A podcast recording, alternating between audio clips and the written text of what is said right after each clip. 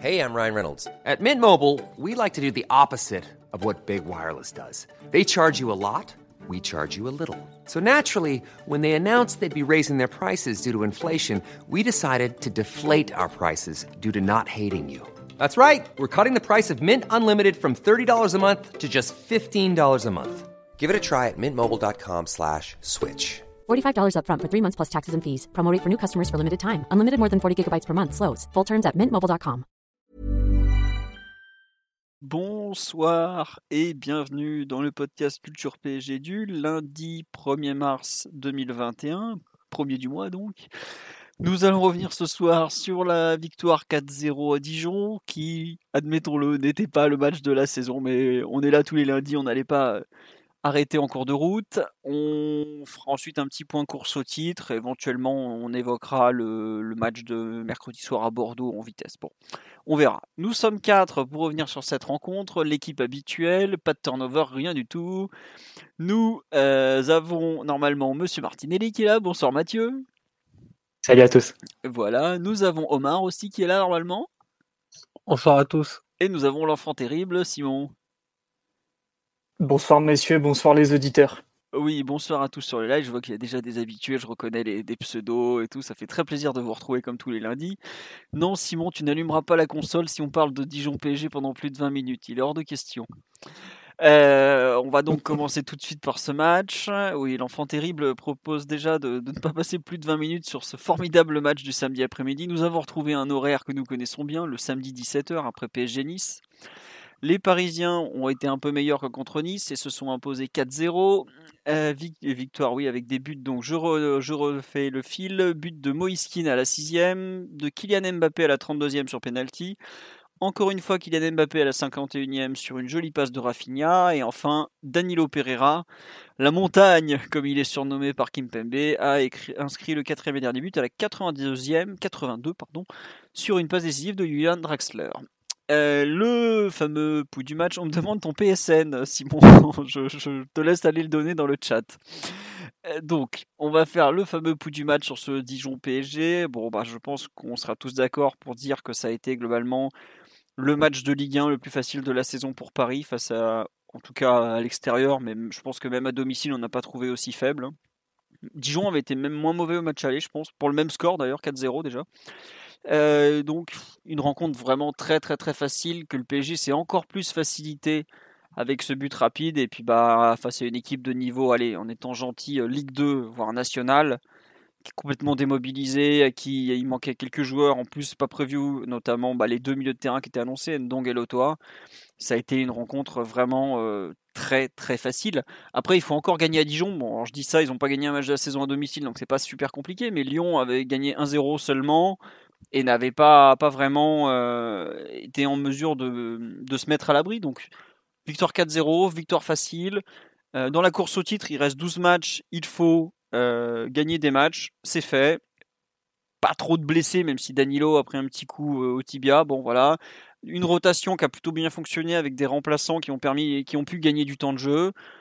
Bon, honnêtement, c'est un peu un, un samedi après-midi de peut-être pas de rêve, mais qui tombe très très bien, puisque bah on venait de perdre contre Monaco, il fallait vite regagner. Alors c'est sûr que c'est pas le genre de rencontre qui va forcément euh, t'apporter beaucoup de certitude à moyen terme, mais c'est au moins ça de prix. Euh, ça fait un déplacement de moins à gagner. Donc voilà c'était vraiment le, match facile dont on rêvait et qui a eu lieu. On verra quoi. On nous dit il manque que Meksha Bazdarevic à Dijon et la Ligue 2 sera assurée. Ah, je pense que là, même avec Guardiola à la tête de l'équipe, euh, la Ligue 2 est assurée. Hein. Entre les, le match et même on voit les, des déclarations d'après-match complètement lunaires de la part des Dijonnais qui, qui ont renoncé à la Ligue 1 de, façon certaine désormais. Je sais pas si vous, vous l'avez vu, mais il y a quand même Konaté, donc, qui était l'avant-centre de, Dijon samedi soir, qui a dit ouais, il faut qu'on essaye de sauver pour les salariés du club, euh, pour le club, pour la suite et pour nos carrières. Donc quand vous avez vos joueurs qui pensent déjà plus à eux-mêmes qu'au club qui est en train de couler, en général, vous avez les deux pieds dans la tombe. Et vu ce qu'ils ont montré, on ne voit pas comment ça va pouvoir être autrement. Euh, concernant le, match, à vrai dire, c'est assez bizarre, c'est que j'ai pas grand chose, grand chose à en dire sur ce bout du match, euh, si ce n'est que ça a été facile, que le PSG aurait peut-être même pu marquer encore plus, mais on va quand même noter un point, c'est qu'il y a eu finalement euh, très peu de tirs concédés. Bah, Kyler Navas fait un seul arrêt, je crois que c'est même la seule frappe cadrée dijonnaise. Et le PSG n'en a pas eu énormément non plus, puisqu'on met 4 buts en 7 tirs, comme on, l'a écrit sur le site. C'était Thibaut qui a fait l'article. Beaucoup moins de tirs que d'habitude dans un match du PSG. Je pense que ça en dit long, à savoir que le PSG n'a pas eu besoin de beaucoup attaquer et n'a pas spécialement été euh, attendu en, en défense. D'où cette espèce de rencontre où ça s'est joué sur un rythme très tranquille, où Paris a vite su se mettre à l'abri et où bah, finalement on gagne 4-0, mais je pense que ça aurait pu être 6-0 euh, ou 3-0 sans que ça aurait pas changé grand-chose. Voilà un peu ce pouls du match un peu particulier parce que ça a vraiment été une rencontre de Ligue 1 et qui ressemblait plus à une sorte d'amicale de début de saison ou un match de Coupe de France contre une petite équipe. Mathieu, je te laisse compléter ce, ce pouls du match un peu particulier. Je ne sais pas ce que tu peux rajouter, toi. ça va être difficile d'épiloguer ou d'étoffer encore sur un match où il y a assez peu de, substance et de moelle à tirer. Euh, bon, si ce n'est le 1 sur 12 hein, que, que, les joueurs ont visiblement euh, voulu souligner, le fait de, de, démarrer une nouvelle série et de remettre entre guillemets les, les compteurs à zéro pour pouvoir enchaîner les potentiellement 12 victoires jusqu'au titre.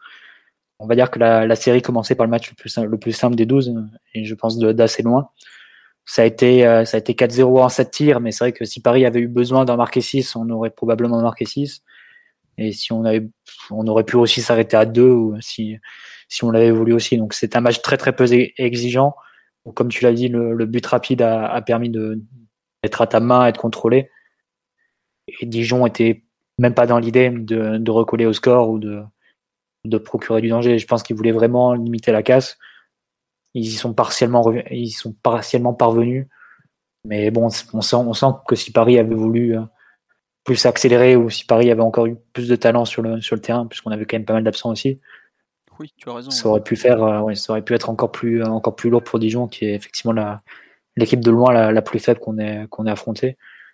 Euh, probablement même, même, en incluant l'équipe de Coupe de France, euh, je sais pas, mais possiblement aussi. Donc, Coupe de France, non, effectivement, a attends, je me souviens plus. le premier match de Coupe de France, le 32e, c'était où déjà? On a joué à Caen, mais Caen c'est ah beaucoup plus fort que Dijon. Oui, oui, Caen, le camp de bah Pascal Dupraz. A été plus loin à se dessiner face à Caen, on va dire. Le jour où, où Neymar s'est blessé, j'avoue. Comment j'ai pu oublier? Non, vas-y, excuse-moi, Mathieu, continue. Non, non, voilà. Et sinon, comme tu l'as dit, ce qu'il faut retenir, c'est peut-être plus des, des, nouvelles sur le plan individuel. Euh, le fait de, de, relance, de continuer à relancer Draxler et Rafinha, qui forcément ont un temps de jeu qui augmente avec les, les absents qu'on a devant. Et, et puisqu'on ne connaît pas encore la date de retour de, de Neymar et, que Di Maria, forcément, va avoir besoin aussi d'un peu, d'un peu de temps pour, pour euh, réenclencher, c'est bien quand même de les avoir intégrés dans, dans la rotation. Mm. Euh, et peut-être aussi deux autres joueurs, Diallo et, et Keane, qui, euh, qui continuent de montrer leurs bonnes choses depuis, euh, depuis le début de saison. Mais c'est vrai qu'en dehors de ça, il n'y a pas, même pas de, mascotte ou d'anecdote auquel se rattacher sur un match. Par exemple, avec le, le début d'un jeune, euh, le début significatif d'un jeune, parce qu'évidemment Michu a, débuté, mais il a pas touché la balle. Bah attends, il a quand même eu droit à une vidéo highlights euh, sur YouTube. Vous pouvez aller vérifier, il y a une vidéo highlights, Edouard Michu, euh, premier pas avec le PSG, où on le voit rentrer en jeu, et puis bah, c'est fini, ou quoi. Et se faire tondre les cheveux, voilà. voilà, c'est ça. Limite, c'est ça qu'il aurait fallu filmer pour, pour Michu. Mais non, voilà, à part ça, effectivement, un match extrêmement facile, et, et le gros commence plus mercredi, puisque avec encore plus d'absents et toujours un droit à l'erreur très réduit, euh, tu as besoin d'enclencher et de ne pas perdre de points en route face à des équipes qui sont décidément et définitivement beaucoup plus faibles que toi. Sur le live, on me dit si on ne marque pas vite, je ne sais pas si ça aurait été aussi facile. Euh, je ne sais pas, euh, Simon, ce que tu en penses un peu de cette thèse du, du, but très rapide qui a facilité la tâche du PSG aussi? Ou non bah, C'est forcément plus facile. Après, Dijon était tellement affaibli. Il y avait une, une, saison tellement catastrophique que je pense que malgré tout, euh, on aurait fait la différence à un moment ou à un autre.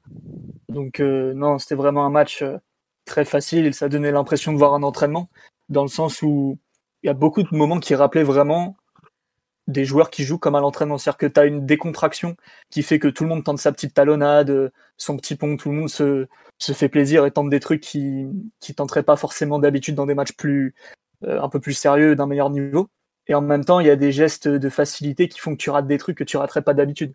Euh, il y a l'action qui amène le deuxième but, je crois. Euh, Dijon nous regarde jouer et nous laisse faire, mais il y a trois ou quatre joueurs qui ratent des contrôles, des contrôles simples, et tu perds pas la balle, alors que dans un autre match, tu aurais perdu la balle à un moment ou à un autre. Donc c'est vraiment ce genre de, de détails, à mon avis, qui trompe pas sur le niveau de la partie. quoi. C'est que quand euh, un joueur sur une action, il te fait une talonnade à l'aveugle dans la course, et l'action d'après, il fait un contrôle américain en touche. bon, c'est des trucs qui, qui ne trompent pas à mon avis. Donc non, je pense que malgré tout, on les aurait assez facilement battus. Dijon est une équipe qui jouerait même pas le top 10 de Ligue 2 à mon avis, donc non, je pense que au niveau du jeu, c'était très anecdotique ce qui a pu se passer. Mais par contre, ça peut être un week-end décisif euh, pour la suite de la saison quand on prend la course au titre et toutes les équipes engagées en tout cas. Ouais. Tiens, ce qu'on me dit sur le live, c'est le, le, symbole du renoncement de Dijon, c'est le penalty où ils ont tous baissé la tête, même pas de contestation pour la forme. Ah oui, c'est sûr que le penalty, en plus, il sort de nulle part, frappe, elle part euh, limite en corner, enfin au poteau de corner, et l'autre met la main. Enfin, il y a vraiment rien qui va dans cette équipe de Dijon, les pauvres. C'est vrai qu'ils ont réussi à s'en sortir euh, l'an dernier de peu avec l'arrêt de la saison, mais c'était déjà catastrophique l'an dernier. C'est pas comme si c'était beaucoup renforcé. Sur, attendez, j'avais vu une autre remarque. Je, je vois pas. Bon, c'est pas très grave on nous dit que Bordeaux est vraiment nul en ce moment. Bah Bordeaux, méga crise. Ah non, c'est ça la remarque qu'on me signale, c'est que on a un jour de plus de récupération que les autres pour les matchs de mercredi, puisque bah, Bordeaux a joué dimanche, visiblement, si je me trompe pas. Oui, c'est ça, Bordeaux-Metz, c'était le match à... Ou c'était le match à 13h samedi, pardon. Non, pas Bordeaux, c'est les autres matchs. C'est Monaco, Lille et Lyon qui ont joué dimanche soir, voilà qui ont joué dimanche, pas forcément dimanche soir. Donc on a un jour de récupération en plus par rapport à eux. Mais nous, on joue une équipe qui a joué le samedi, en l'occurrence Bordeaux qui a perdu la dernière seconde à domicile contre Metz. Metz qui est d'ailleurs euh, en ce moment cinquième de Ligue 1, si je ne me trompe pas, c'est assez inattendu.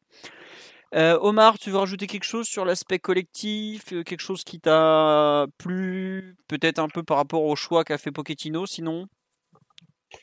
Non, les choses plaisantes, sont, elles sont dans certaines performances individuelles. Euh, qui, qui, te permettent d'avoir un petit peu de, satisfaction lorsque tu sors de ce match. Après, c'est un match qui a aucune tension compétitive de la première à la 90e minute. Ça devrait, ça devrait même pas être diffusé, en fait. C'est la prestation de, de Dijon de ce match vaut à peine, à peine le coup d'être évoqué. Donc, euh, bon. je suis content d'être avec vous. Je suis moins content d'avoir vu un match pareil. Franchement, c'est absolument terrible de, d'aller d'aller sur un terrain de foot professionnel pour produire ce qu'ont produit les les Dijonais. Je sais bien que c'est pas c'est pas eux qu'il faut accabler, mais le match tellement vide que enfin. Enfin, c'est pas eux. Si, Moi, je suis bah, supporter Dijonais, j'ai mal, quoi, honnêtement. Ouais, ouais. Voir autant de renoncements, c'est c'est assez terrible. Quoi. Franchement, c'est vraiment, vraiment, vraiment terrible. Euh, qu'est-ce que je voulais vous demander? Oui, non, sur les choix de Pochettino, par exemple, euh, qu'est-ce que tu en as pensé? Bon, on va un peu comme ça attaquer les performances individuelles. Le choix de mettre, euh, notamment, pour moi, ça fait. On va, on va remonter les lignes. Hein. Bon, on avance dans les buts, c'est normal. Le choix de mettre Abdou Diallo à gauche, est-ce que vous avez été surpris ou pas du tout? Vous, vous, attendiez Je sais pas. Moi, je, pensais honnêtement qu'il allait le mettre dans l'axe à la place de Kim Pembe, qui a pas, qui a pas toujours été très bon sur 2021. Mettre Bakker, Ouais, voilà, bah, Baker. Euh, je crois que Baker est vraiment très très loin dans, dans les pensées. mais là, donc, euh. que Pochettino oh, euh, mette Diallo à gauche, c'est enfin, c'est le retour de la lutte pour le titre, quoi. C'est Pochettino, il croit encore. pour vraiment écarter Baker au point de ne jamais le mettre et de, de faire des petits bidouillages, de faire jouer Kim Pembe avec le visage déformé par la rage dedans et, et, Diallo à son poste où, où il peut dépanner mais qui n'est pas son poste naturel. Mm, ça veut dire beaucoup de, la place de Bakker dans la hiérarchie et, du sérieux que Pochettino veut, remettre un peu dans les rencontres, à mon avis. Non, mais il y a trois points à gagner. On n'est pas une agence d'intérim, on met les meilleurs. Il ne s'agit pas de répartir les minutes euh, dans un principe totalement égalitaire euh, pour que tout le monde pas une classe de euh, J'ai eu des minutes en fin d'année. On est dans une lutte pour le titre. Abdou Diallo est un, infiniment un meilleur latéral gauche que, que Michel Baker.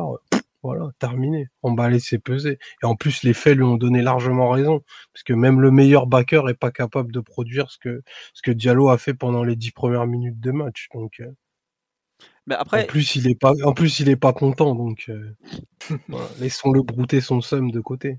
Non, après, moi, ça m'a surpris, par exemple, c'est que Diallo joue donc côté gauche, ça, je trouve ça intéressant, mais par exemple, on a vu dans quel état a joué Kim Pembe. D'ailleurs, je trouve que ça s'est vu. J'ai pas trop, moi, j'ai pas trouvé son match bon, par, par exemple, notamment après un mi-temps où je le trouve vraiment en difficulté. Mais euh, c'est étrange que quand même qu'il ait pas voulu faire jouer Kurzawa ou alors Kurzawa avait un petit truc. On sait qu'il est un peu fragile. En fait, c'est ça qui m'a surpris, c'est le fait que Kurzawa joue pas. Je pense que Pochettino veut peut-être donner de la, de la, continuité à une charnière qui, en, qui au final, depuis ses quasiment deux mois de présence, a été assez peu utilisés ensemble. Donc là, c'était l'occasion de leur donner. Euh, je crois que c'est la première fois qu'ils font trois matchs consécutifs ensemble depuis, depuis son arrivée. À vérifier, mais il me semble que c'était le cas. Bah, il y a Nice où ils sont dégueulasses. Monaco, ils sont pas terribles. Barcelone. Et j'ai un doute sur le match précédent parce que de mémoire, Marquinhos s'était blessé à ce moment-là avant. Donc ça fait 4, matchs du coup. Ouais, 4 matchs, 4 matchs consécutifs. Bah, c'est franchement c'est une bonne nouvelle parce que pour le coup la, charnière tournait beaucoup ces, ces, dernières années on va dire y compris l'an dernier où on avait utilisé une, une, grosse dizaine de, de, charnières. Je me souviens plus exactement du, du, nombre précis mais on devait être entre 10 et 15 euh, et la charnière la plus utilisée sur la saison régulière entre guillemets jusqu'au confinement c'était Thiago Silva Kimpembe ils avaient joué qu'une 13 matchs ensemble. Donc c'était c'était vraiment très peu. Et euh, donc là c'est bien d'installer enfin Marquinhos Kimpembe d'avoir le maximum de stabilité sur, sur ce poste-là. Et si Kimpembe était, en mesure de jouer, visiblement c'était le cas, il n'y avait pas forcément de raison de changer. Et, quelque part, c'est peut-être mieux d'essayer Diallo en plus euh, de, de Marquinhos et Kimpembe. Ça te permet de, le rôder un peu euh, sur un poste où il peut être utile, où il y a une carte à jouer, parce que Kurzawa ne va pas à 100% non plus. Euh, plutôt que de rebousculer un peu ta charnière, de faire jouer un joueur moins bon que, comme backer. Et, quelque part, ça te, tu créerais rien et tu, tu construirais rien avec cette solution-là. Tu ferais plaisir à backer, mais tu, tu, crées, tu construirais rien de compétitif ou quelque chose qui, te servirait vraiment pour la suite de la saison. Alors que là, même si évidemment l'adversité est extrêmement faible, ça te permet de rôder des joueurs ensemble et à des postes qui, où ils vont avoir un intérêt et une utilité. Après, bah, bon, bah, backer, c'est possible. Je serais pas Enfin, si on a des matchs qui servent vraiment euh, à rien euh, en fin de ah, saison. Ah, backer, il doit être utilisé face à Brest dimanche ou samedi, je sais plus. Samedi 21h10. 21h10, c'est tard. Pour une fois qu'il y a un match. relancer Pembele. Hein. Même un poste qui que ça, euh, Brest que, non, c'est la, Coupe de France et tu t'en fiches un peu. Limite, faut être éliminé ah, en plus possible. Non, mais Mathieu, c'est insupportable. ça, euh, arrêtez avec votre football d'épicier, monsieur Martinelli. C'est terminé. Non, non, non. Il gère les, il gère les TCD. non, non, mais après, surtout Brest, ils seront comme nous. Ils, ça sera leur troisième match en, en une semaine. Je pense qu'ils vont devoir faire tourner. Ils n'ont pas forcément l'habitude de, de, jouer autant. Donc, euh, faudra Déjà tu vas devoir mettre Verratti et Mbappé sur le terrain pour qu'ils reprennent des minutes. Euh, Exactement. Ah, aucun titulaire doit jouer face à Brest. Hein. Hormis, bah, les deux pour reprendre du rythme. Bah peut-être, euh, enfin on verra. Il Faut qu'on envoie la réserve, ils ont plus beaucoup de minutes en ce moment, enfin les U19 plutôt faisons confiance à ces jeunes. Oui, c'est ça. Et puis ils vont, ils vont contaminer tout Brest, ils vont être contents, tiens. Bref, bon. Non, non, mais oui, euh, sur le match de, Diallo, pour revenir un peu sur, sur ce choix, qu'est-ce que vous en avez pensé Là, sur le live, on me dit euh, techniquement Diallo au-dessus de la moyenne, il devrait même être capable de jouer au milieu avec sa capacité à casser les lignes et sa qualité de passe.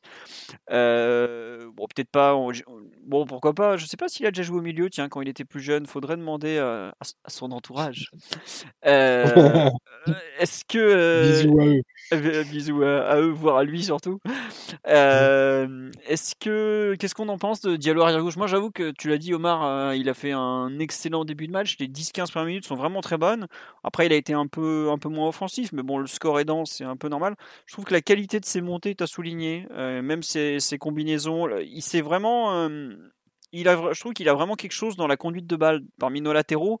C'est avec... Vers l'axe. Ouais, vers l'axe, ouais, par exemple. Mais même la capacité à faire enfin, le double contact qui place là côté gauche. Euh, attention, monsieur Diallo, vous vous enflammez là. Non, franchement, il fait, il fait un bon match euh, offensivement. Après, il y a des moments où on voit que c'est pas totalement son poste, mais ouais, euh, le double contact d'un latéral, je sais pas, ça fait combien de temps qu'on n'avait pas vu? Peut-être Robert Nat a dû en faire quelques-uns, mais même, je sais pas, j'étais un peu genre, oh, samedi 17h, il m'a sorti de la sieste presque quoi.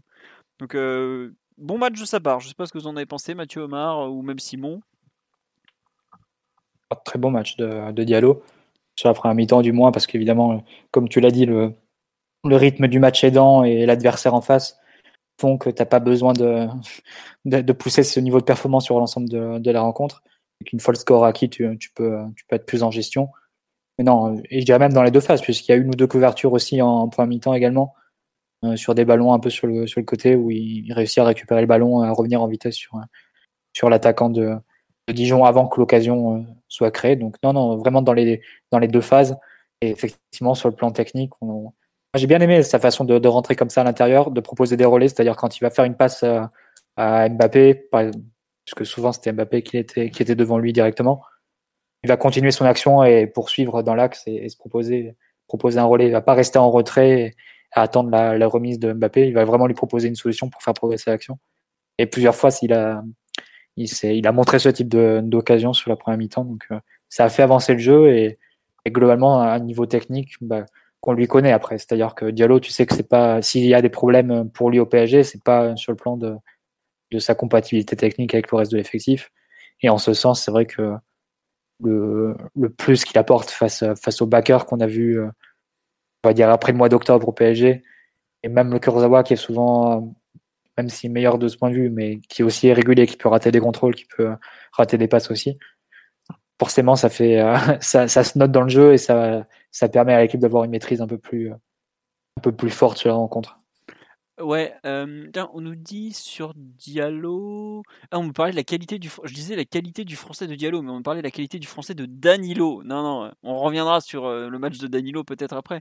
Euh, Diallo parle parfaitement français, effectivement. Oui, oui, non, Diallo, très agréable à écouter d'ailleurs. Très, très agréable. Un des, un des plus intéressants de l'effectif. C'est dommage qu'on l'entende aussi peu. Après, bon, en temps, vu son temps de jeu, c'est normal qu'on l'envoie pas, qu'on le voit pas tous les quatre matins en conférence de presse ou en interview, mais en tout cas, ça fait partie des joueurs intéressants de l'effectif, oui.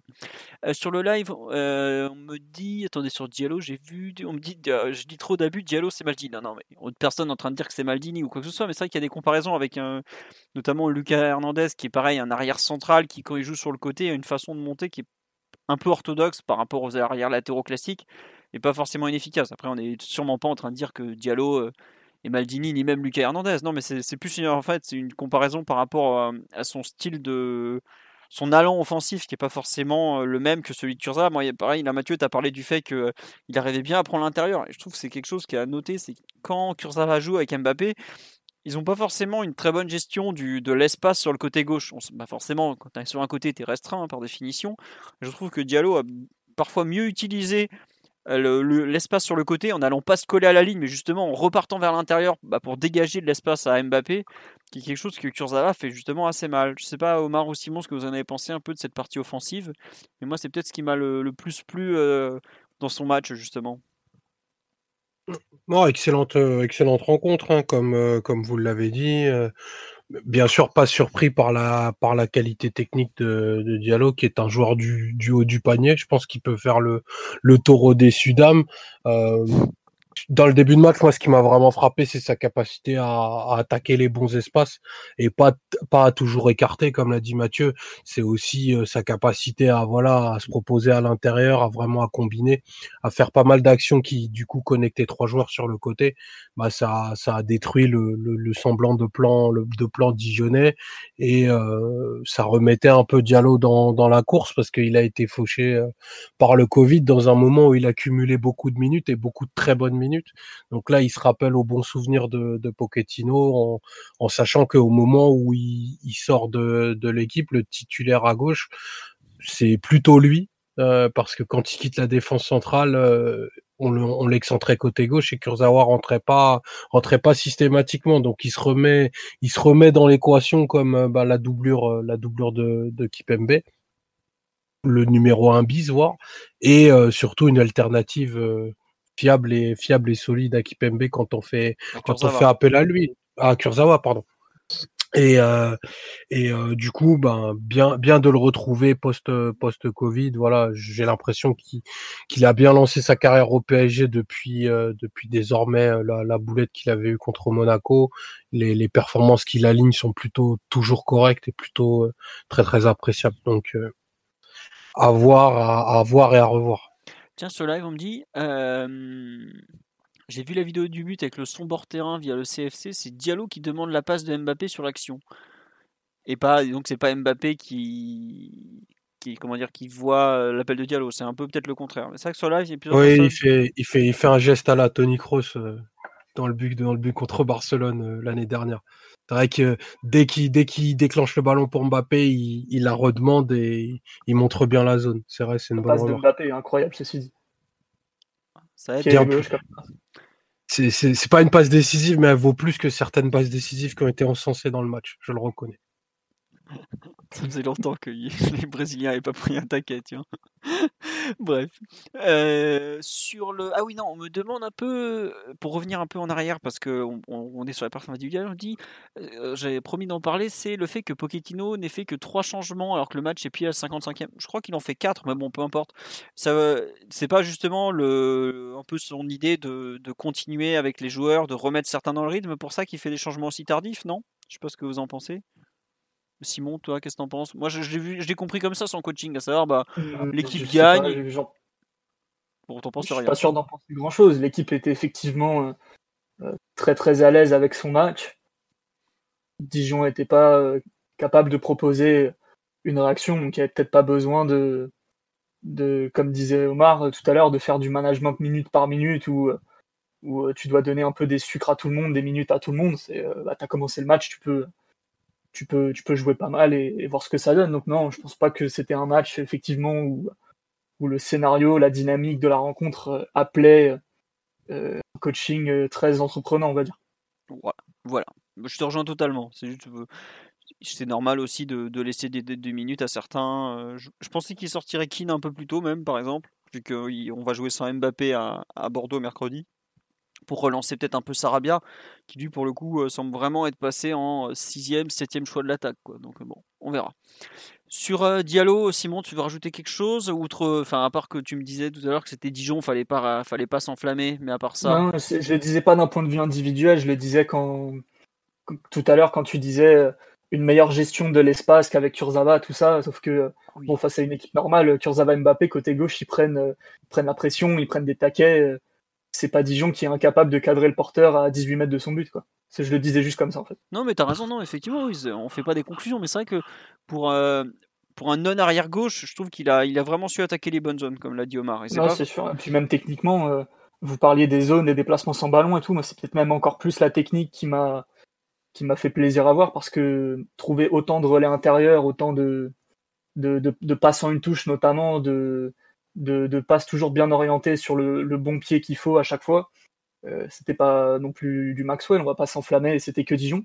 Mais euh, c'est un bagage technique qui qu'on voit pas toujours le concernant parce qu'il joue pas souvent arrière gauche. Donc forcément au poste de central, tu fais d'autres choses euh, qui sont très différentes. Et ça m'a fait. euh, C'était un peu l'attraction de la première mi-temps, j'ai trouvé, de le voir aussi à l'aise. Très bien. Non, mais bon. Il faut savoir profiter de ces minutes. C'est pas, pas tous les jours qu'on me dit à gauche, on me dit ouais, c'est que Dijon, mais je vous signale que le match le plus fort de la saison du PSG, enfin de la première partie de saison, c'était à Manchester et il joue arrière gauche ce jour-là. Donc euh, c'est quand même un joueur qui a des, références à un certain niveau. Il a pas joué arrière gauche que parce que c'était Dijon. hein. Bon. Euh, On va pas faire 20 minutes de plus sur Abdou Lagdar Maldini Diallo. On lui souhaite, enfin on félicite pour sa performance et puis on verra la suite. Mais c'est vrai que faudra voir euh, maintenant le à quel poste il est utilisé, s'il alterne entre la défense centrale et le poste d'arrière gauche ou s'il va continuer euh, en 1 bis en défense centrale, puisque bah, Kimpembe reste un, un joueur qui a parfois des, des petits soucis physiques. On va voir. Est-ce qu'il sera utilisé en backup de Marquinhos aussi, en central droit, comme on l'a parfois vu en première partie de saison? À Ça peut faire un peu comme le, comme le Bayern avec Lucas Hernandez l'an dernier, qui était à la fois le premier remplaçant de Davis et de et d'Alaba. Bah, il a pas joué beaucoup d'ailleurs, il s'en plaignait un peu, mais bon, tant pis. Non, mais malgré tout, ça te fait quand même un peu du temps de jeu si euh, si t'es le premier remplaçant de Kimpembe le premier remplaçant de Kurzawa ou en concurrence avec Kurzawa. Mm. Ça fait quand même jouer pas mal de matchs. Après, ce qu'il faut souhaiter à Diallo surtout, c'est de ne pas se blesser, quoi, tout simplement. Parce qu'aujourd'hui, le manque de continuité qu'il a eu, et Omar t'en a parlé, c'est quand même les blessures. Là, depuis qu'il est arrivé, euh, c'était pas un joueur spécialement blessé avant. Je suis allé revérifier. À Mayence, je crois qu'il rate 3 matchs. À Dortmund, il en rater 4, et dont euh, un petit problème aux adducteurs. Depuis qu'il est arrivé au PSG, le pauvre, il a enchaîné les galères. Le dos, la cuisse, je sais pas ce qu'il a eu encore. Enfin, Aujourd'hui, ce qu'il lui faut, c'est de la continuité au niveau physique. Et les minutes vont venir d'elles-mêmes euh, comme ça, peu à peu. hein. Euh. En tout cas, on te le souhaite, comme dirait un célèbre journaliste bord terrain. De quel joueur vous voulez parler ensuite euh, sur, euh, sur ce Dijon PSG dans les choix qui ont été faits? On, on passe direct à Rafinha ou vous voulez qu'on parle un peu du, du match de, de Danilo euh, puisque nous avons eu le retour de Danilo dans le 11 de départ? Première fois qu'on le voit de mémoire depuis Lorient, non Si je me trompe pas. Vous voulez un petit mot sur Danilo ou on passe à Rafinha? Simon, je, je t'écoute. Tu vas choisir Simon. Danilo, Il est Le joueur qu'il apprécie. c'était peut-être le joueur qui nous a rappelé euh, le plus à la normalité, quoi. Qu'il a, euh, il, a eu des bons moments évidemment et hum, il se fend d'un but qui nous rappelle ses plus belles heures à Porto. Euh, ça faisait un moment qu'on enfin, qu'on s'impatientait quelque part, parce qu'il y avait eu quelques occasions, des fois des tentatives de le mettre un peu dans des positions euh, pour prendre des ballons de la tête sur coup de pied arrêté, mais on n'avait toujours pas vu euh, de but. Et là, c'est le cas, donc tant mieux pour lui, ça scelle, le, le, ça scelle la rencontre. Mais après, je l'ai trouvé quand même peut-être plus en difficulté que d'autres. Après, c'est le joueur qu'il est, quoi. Techniquement, ça a tendance à, coincer un petit peu sur pas mal de, choses entre guillemets simple, parce que rien n'est simple, mais euh, bon, j'ai pas grand chose à dire euh, sur euh, l'ami La Montagne. L'ami La Montagne. Non, mais juste on peut dire, c'est que parmi tous les remplaçants, puisqu'il faut, faut les, les, citer comme ça, qui ont joué ce samedi, c'est peut-être celui qui a le moins tiré son épingle du jeu, quoi, au final. C'est pas méchant, c'est ça, quoi. C'est juste que bah, il avait l'opportunité d'avoir du temps de jeu. Il avait été plutôt bon à Caen, même voire bien, bien. Enfin, il avait fait un vrai bon match. Là, un peu moins bon. Et c'est vrai que par contre, moi je trouve ça dommage que sur un match comme ça, sur, euh, face à un adversaire vraiment faible, tu n'as pas l'impression qu'il est, euh, qu'il est enfin qu'il est spécialement affûté techniquement. Bah, c'est, la partie technique me, gêne un peu parce que sur un match comme ça, vraiment d'un niveau euh, pas amical, mais pas loin, on me dit sur la live, Danilo n'a pas le niveau suivant. C'est terrible comme conclusion, mais il y a il y a malheureusement un peu de ça. Quoi. après, tout le monde, enfin, ça a vraiment l'air d'être un bon gars. Quand on voit à quel point ils sont contents pour lui quand il marque, euh, la, façon, l'humilité qu'il a en fin de match, alors que le mec a quand même été capitaine du FC Porto, je sais pas combien, il doit avoir au moins 60 sélections avec le Portugal. On parle pas d'un type qui. 30. Bah, même 30, euh, bon voilà. Euh. Enfin, c'est fou de se dire ça quand on le voit jouer des fois. Mais j'ai du mal quand même à lui à lui voir un futur dans, ce club malgré tout. Et le pire, c'est que bah, si on est dans les deux premiers du classement à la fin de la saison, il va, devoir s'engager pour 3 ou 4 ans. Mais en fait, limite, ça m'ennuie pour lui. Quoi. J'ai, l'impression, qu'il mérite de, jouer, mais peut-être ailleurs, justement. Je sais pas, en fait, je trouve ça un peu, un peu triste son histoire. Il était capitaine de Porto, il se retrouve euh, à faire le, bouche-trou au PSG dans, dans des rôles un peu à la con, sans vouloir être méchant, quoi. Mais je sais pas, en fait, je trouve qu'il y a une vraie tri. C'est un peu, c'est un peu l'histoire d'un rendez-vous manqué. Un joueur qui aurait pu être intéressant il y a 4 ou 5 ans avant d'avoir ses problèmes physiques qui aujourd'hui le limitent beaucoup trop pour être un joueur de, dans une équipe comme le PSG. Bon voilà quoi. On me dit il fera le taf, ouais c'est ça quoi. Mais est-ce que c'est pas, il aurait, serait pas mieux ailleurs au final? Je sais pas. Je sais pas Mathieu ce que tu en penses. dans le, PSG d'il y a 4 ou 5 ans, j'aurais préféré de pas voir Danilo dedans parce que. Non mais pour le coup là tu là aurais vraiment senti le gouffre tactique qu'il aurait eu avec ses. Ouais, tu vois ce que je veux dire? Une autre utilité quoi. Le Danilo d'il y a 4 ou 5 ans avant qu'il se fasse le tendon d'Achille et qu'il devienne vraiment ce joueur qui qui physiquement montre des des lacunes de mobilité terribles dans ce PSG là. Oui, évidemment, le PSG d'il y a 4 ou 5 ans. Euh, bah, tu, bah, l'as vu, le, le, Danilo d'il y a 4 ou 5 ans au PSG, c'était Krikoviak. Ouais, ouais. Oh, je, pense que Danilo était. Un... et ça a été un gros. Bah, après, c'est vrai que Danilo, il a l'air mieux intégré au groupe, etc. Donc, ouais.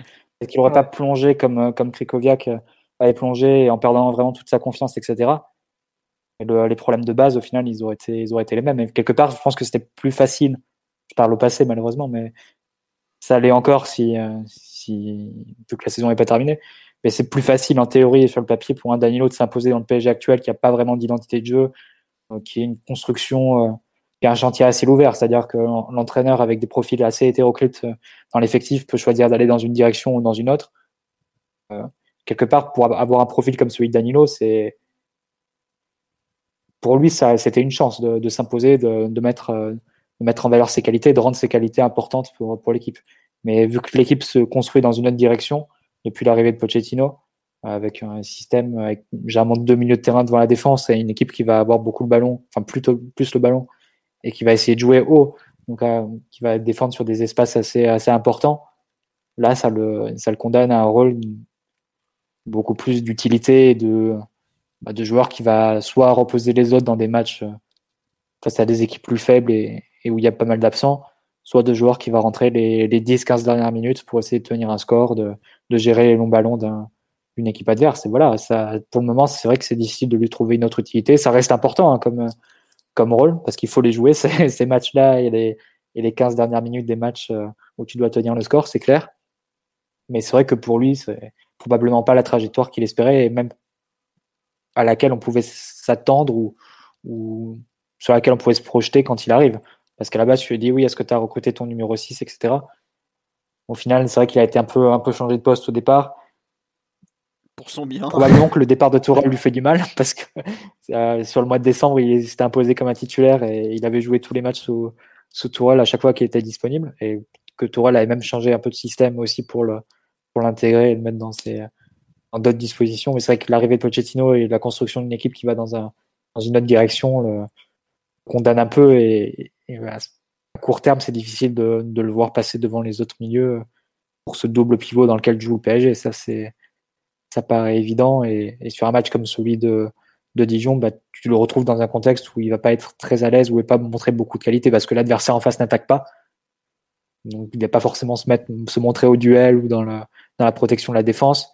C'est un match que tu joues dans le camp adverse, donc pareil, c'est, c'est pas non plus un match où il va gagner beaucoup de duels aériens, où il va euh, soulager ses défenseurs centraux, faire, des, faire du travail de couverture comme Marquinhos ou Kipembe vont, vont être appelés à être, à jouer un peu les pompiers sur les côtés.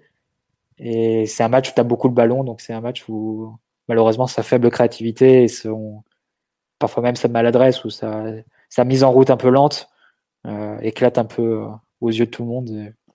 Dans, dans, un scénario, tu as besoin de mettre au contraire de pas mal de rythme. Donc, euh, mhm. pour toutes ces raisons, je pense que c'est attendu et, et, normal que, que sur un match comme celui-là, Danilo pêche un peu. Mais bon, si on peut utiliser au moins son apport sur coup de pied arrêté, c'est déjà ça, parce qu'après tout, euh, ah non, mais c'est, pour le coup, ça, c'est une vraie qualité forte qu'il a. Et c'était un peu désespérant en première mi-temps de voir euh, le PSG tirer les corners à deux et, et essayer des combinaisons courtes, alors que, as, que tu jouais avec quatre défenseurs centraux sur, sur le terrain, plus Danilo. Ouais, Heureusement, on a eu un éclair de lucidité à la fin pour, pour le tirer sur la montagne. Draxler a dit Bon, allez, on, va l'utiliser un peu, ce, brave Danilo. Il est monté jusque-là, on va l'aider. On nous signale qu'une personne t'imagine très bien en couple avec lui, Mathieu. Je sais pas ce que ça veut dire, mais j'ai. Dieu m'en garde. Non, on nous dit que hein Danilo est mauvais parce qu'il est détruit physiquement. C'était pas le cas de Krikoviak. Ah non, Krikoviak, le problème c'est qu'il s'est jamais intégré et puis bah. Qu'il était juste mauvais. Il était pas, voilà, il était pas bon. Mais Krikoviak avait des références quand il arrive. Il est quand même titulaire à Séville qui vient de gagner l'Europa League. Il avait fait des bonnes choses en Ligue 1. Non, non, faut pas le présenter comme un tocard. Mais c'est vrai que ce genre de profil euh, est un peu, est pas très adapté à ce PSG là finalement. On verra si on ose en, en retenter un troisième, mais bon, on verra, on verra. Qu'est-ce que je voulais vous demander? Bon, Omar, on va éviter de s'attarder sur Danilo. Je pense que Mathieu a, fait le tour, hein, c'est bon. Puis bon, Simon a dit qu'on avait déjà des, on se rapproche des 40 minutes fatidiques, donc on va avancer. Euh, l'autre choix de, de Tourelle, de Tourelle, oh là là là là, excusez-moi, des années à en parler. La titularisation nous dit Yesh, alors qu'est-ce que t'en as pensé? Tout le conscient de philo et le subconscient qui est. non, non, non, il va parler d'un joueur ramené par Tourelle, je vois pas en, quoi il s'est trompé. Ah bah, c'est un deuil difficile, hein. que fait ce que nous fait Ah non, non, non, mais en plus. Ça passera pas. Je vous explique pourquoi, parce qu'il y a une personne sur la live qui a parlé de, de et donc euh, moi j'ai rappelé, j'ai lu ça à ce moment-là, donc j'ai fourché, voilà, c'est pas très grave. Euh, mais attendez, j'ai deux ans et demi avec Tourelle, c'est celui avec lequel on a fait le plus de, plus de podcasts, je vous signale, puisque Blanc, on est arrivé sur la fin, et Dieu sait que Lolo a été un, membre mythique du podcast. Mais voilà. Euh, sur le, match de Rafinha, qui était quand même donc enfin titulaire avec Pochettino, quand même, ça faisait plus de deux mois qu'il n'avait pas été titulaire.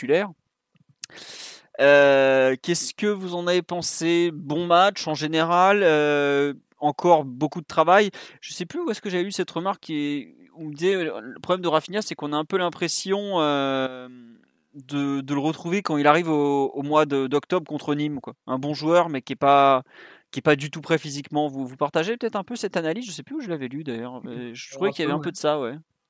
Oui, Simon? Mmh, ouais, c'est un peu ça. Après, il faut le remettre dans le un peu dans le contexte du milieu de terrain où, pour le coup, euh, on n'a pas trop débriefé la partie collective, tant Dijon était euh, anti-compétitif au possible. Mais le milieu de terrain n'avait pas une structure euh, très fixe, c'était très tournant en réalité. tout le monde prenait un peu les positions de tout le monde avec quand même évidemment certaines tendances. Mais tu pouvais quand même voir Rafinha redescendre, Herrera monter, puis s'excentrer, Danilo pareil, Draxler qui venait faire un peu pareil, aussi le milieu offensif depuis sa position plus, plus à droite. Donc, euh, euh, disons que dans ce contexte-là où il fallait euh, un, peu, un peu comme ça tourner, faire circuler le ballon, il a été plutôt intéressant.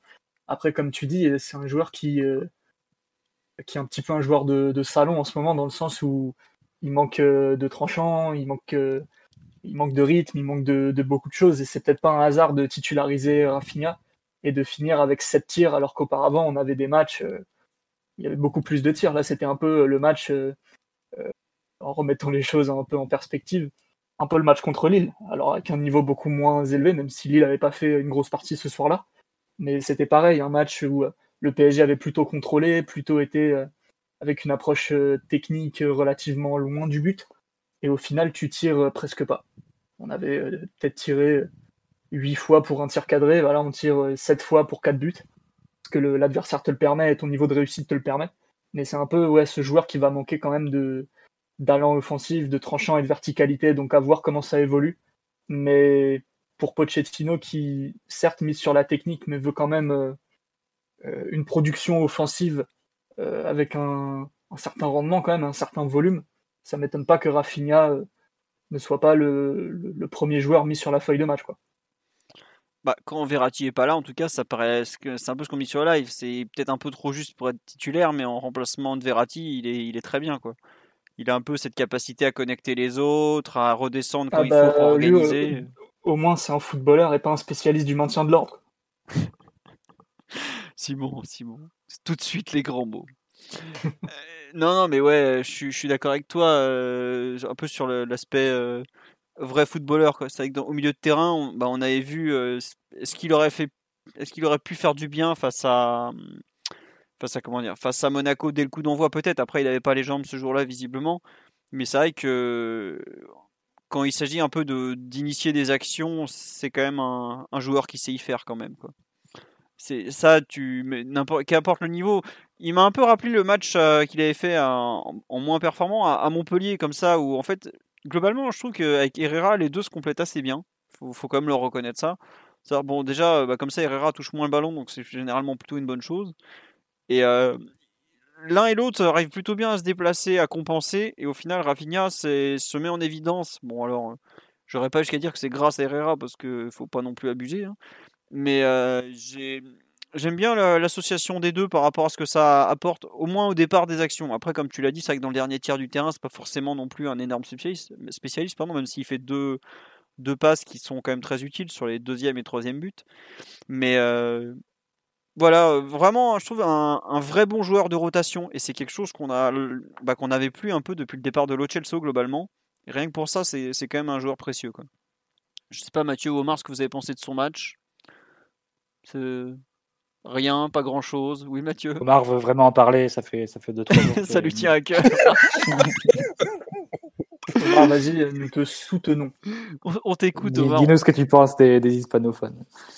Non, tu, tu vois, tu, tu, tu, veux me créer des problèmes. non, honnêtement, moi perso, j'ai pas du tout une lecture positive du, du match de Rafinha. Ah bah vas-y, bah, pourquoi par contre bah, Je l'ai trouvé euh, j'ai trouvé sa capacité à, déséquilibrer vraiment très limite. Euh, notamment quand il, quand il part en conduite de balle, j'ai trouvé des passes qui manquaient de, de tension, qui étaient vraiment euh, bah, un peu trop faciles pour le joueur qui les supposé être dans les 30 derniers mètres. Et si le rôle de, de, de Rafinha, c'est juste d'exister dans la zone dans laquelle Herrera est capable d'apporter un peu plus, ben, moi, pour moi, ça, ça justifie pleinement la non-confiance que, que place en lui Pochettino, parce que ben, on, on attend de lui de que ce soit un joueur un peu plus opérant dans les dans les 30 derniers mètres et c'est absolument pas le cas. Il fait peu ou pas il a pas pas trop fait progresser l'équipe, euh, j'ai trouvé, de façon positionnelle et aussi dans ses décisions. Donc euh, j'ai trouvé que c'était un match au final euh, assez mièvre et, et même la passe décisive qu'il fait pour Mbappé, je trouve, est un peu est un peu l'arbre qui cache la forêt parce que c'est c'est au final une passe très simple à 2 mètres 50 non cadré, non pressé, donc on, on peut pas, on peut pas s'en féliciter plus que ça, quoi. Et c'est un peu à l'image, à l'image de son match, encore un match qui peut, qui peut pas finir, probablement pour des, des raisons physiques, mais bon, c'est des soucis qui sont un peu récurrents concernant ce joueur, donc euh, qu'il soit aujourd'hui le, le 16e ou le 17e choix ne me surprend euh, absolument pas. Et, et je l'ai trouvé très très inopérant au final on me dit qu'en par la conduite, il a quand même gagné 210 mètres, que c'est le record du match. ah, mais après, moi, je, l'équitation, les trucs comme ça, ça m'intéresse pas. Est-ce que 210 mètres, c'est mieux que 212 Je saurais pas te dire, tu vois. Oh là là. Mathieu, tu comprends un peu les, les critiques et les, les réserves d'Omar sur la rencontre de Rafinha ou tu es peut-être un peu moins dur que, que notre ami? Je suis moins dur en général avec le joueur. Je pense que je l'apprécie plus que qu'Omar et, et Simon. Euh, par contre, sur le match en lui-même de, de samedi, euh, oui, c'est vrai que c'est un match où on a déjà vu Rafinha meilleur cette saison. Oui, on Euh, est sur- le live, on nous dit Mm. de, le match à Lille, à Montpellier. Non, non, mais là, on parle vraiment du match de samedi. Hein. C'est pas, c'est pas le Mm. profil complet du joueur qu'on est en train de refaire. Voilà.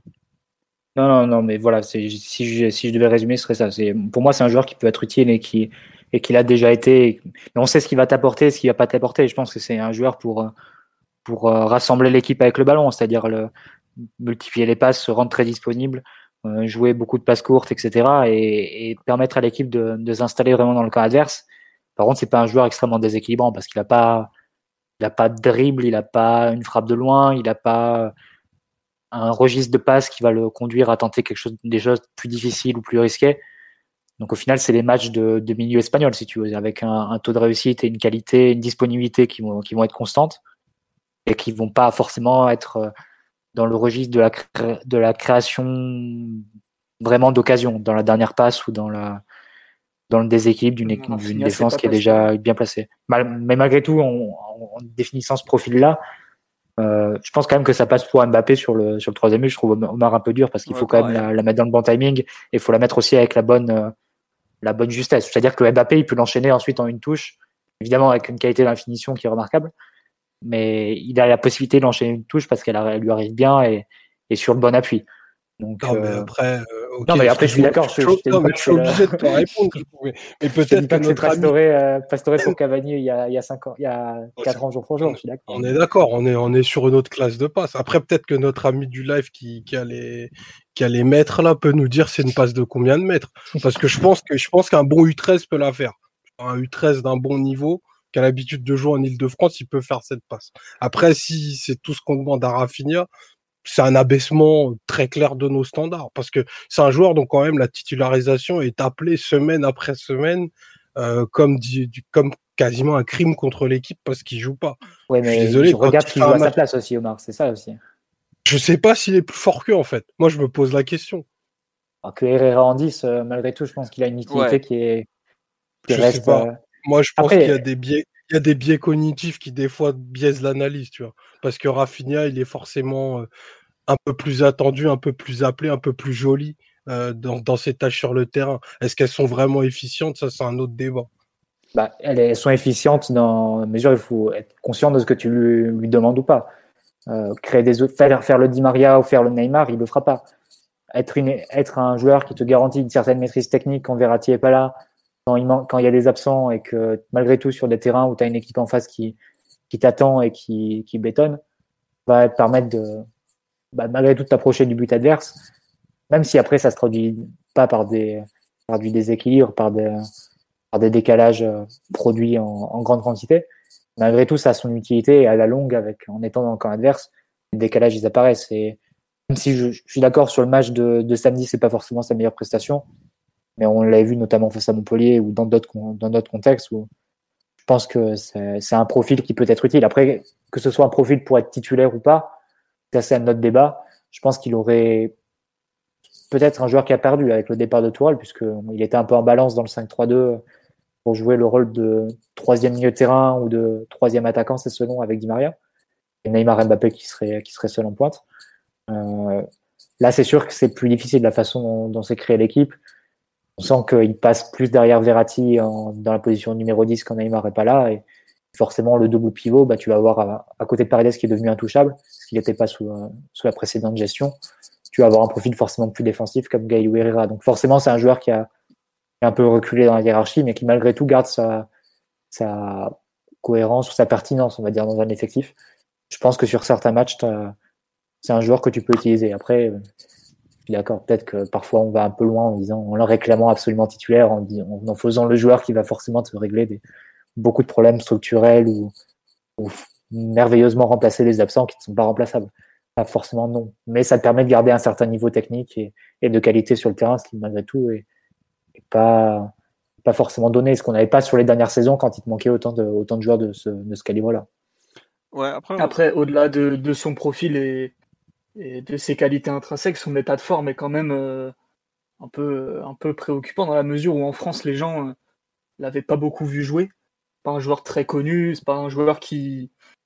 Une des journaux, on parle quand même d'un joueur qui a été capable de jouer ailier dans une équipe de Liga qui était euh, très modeste au Celta l'année dernière.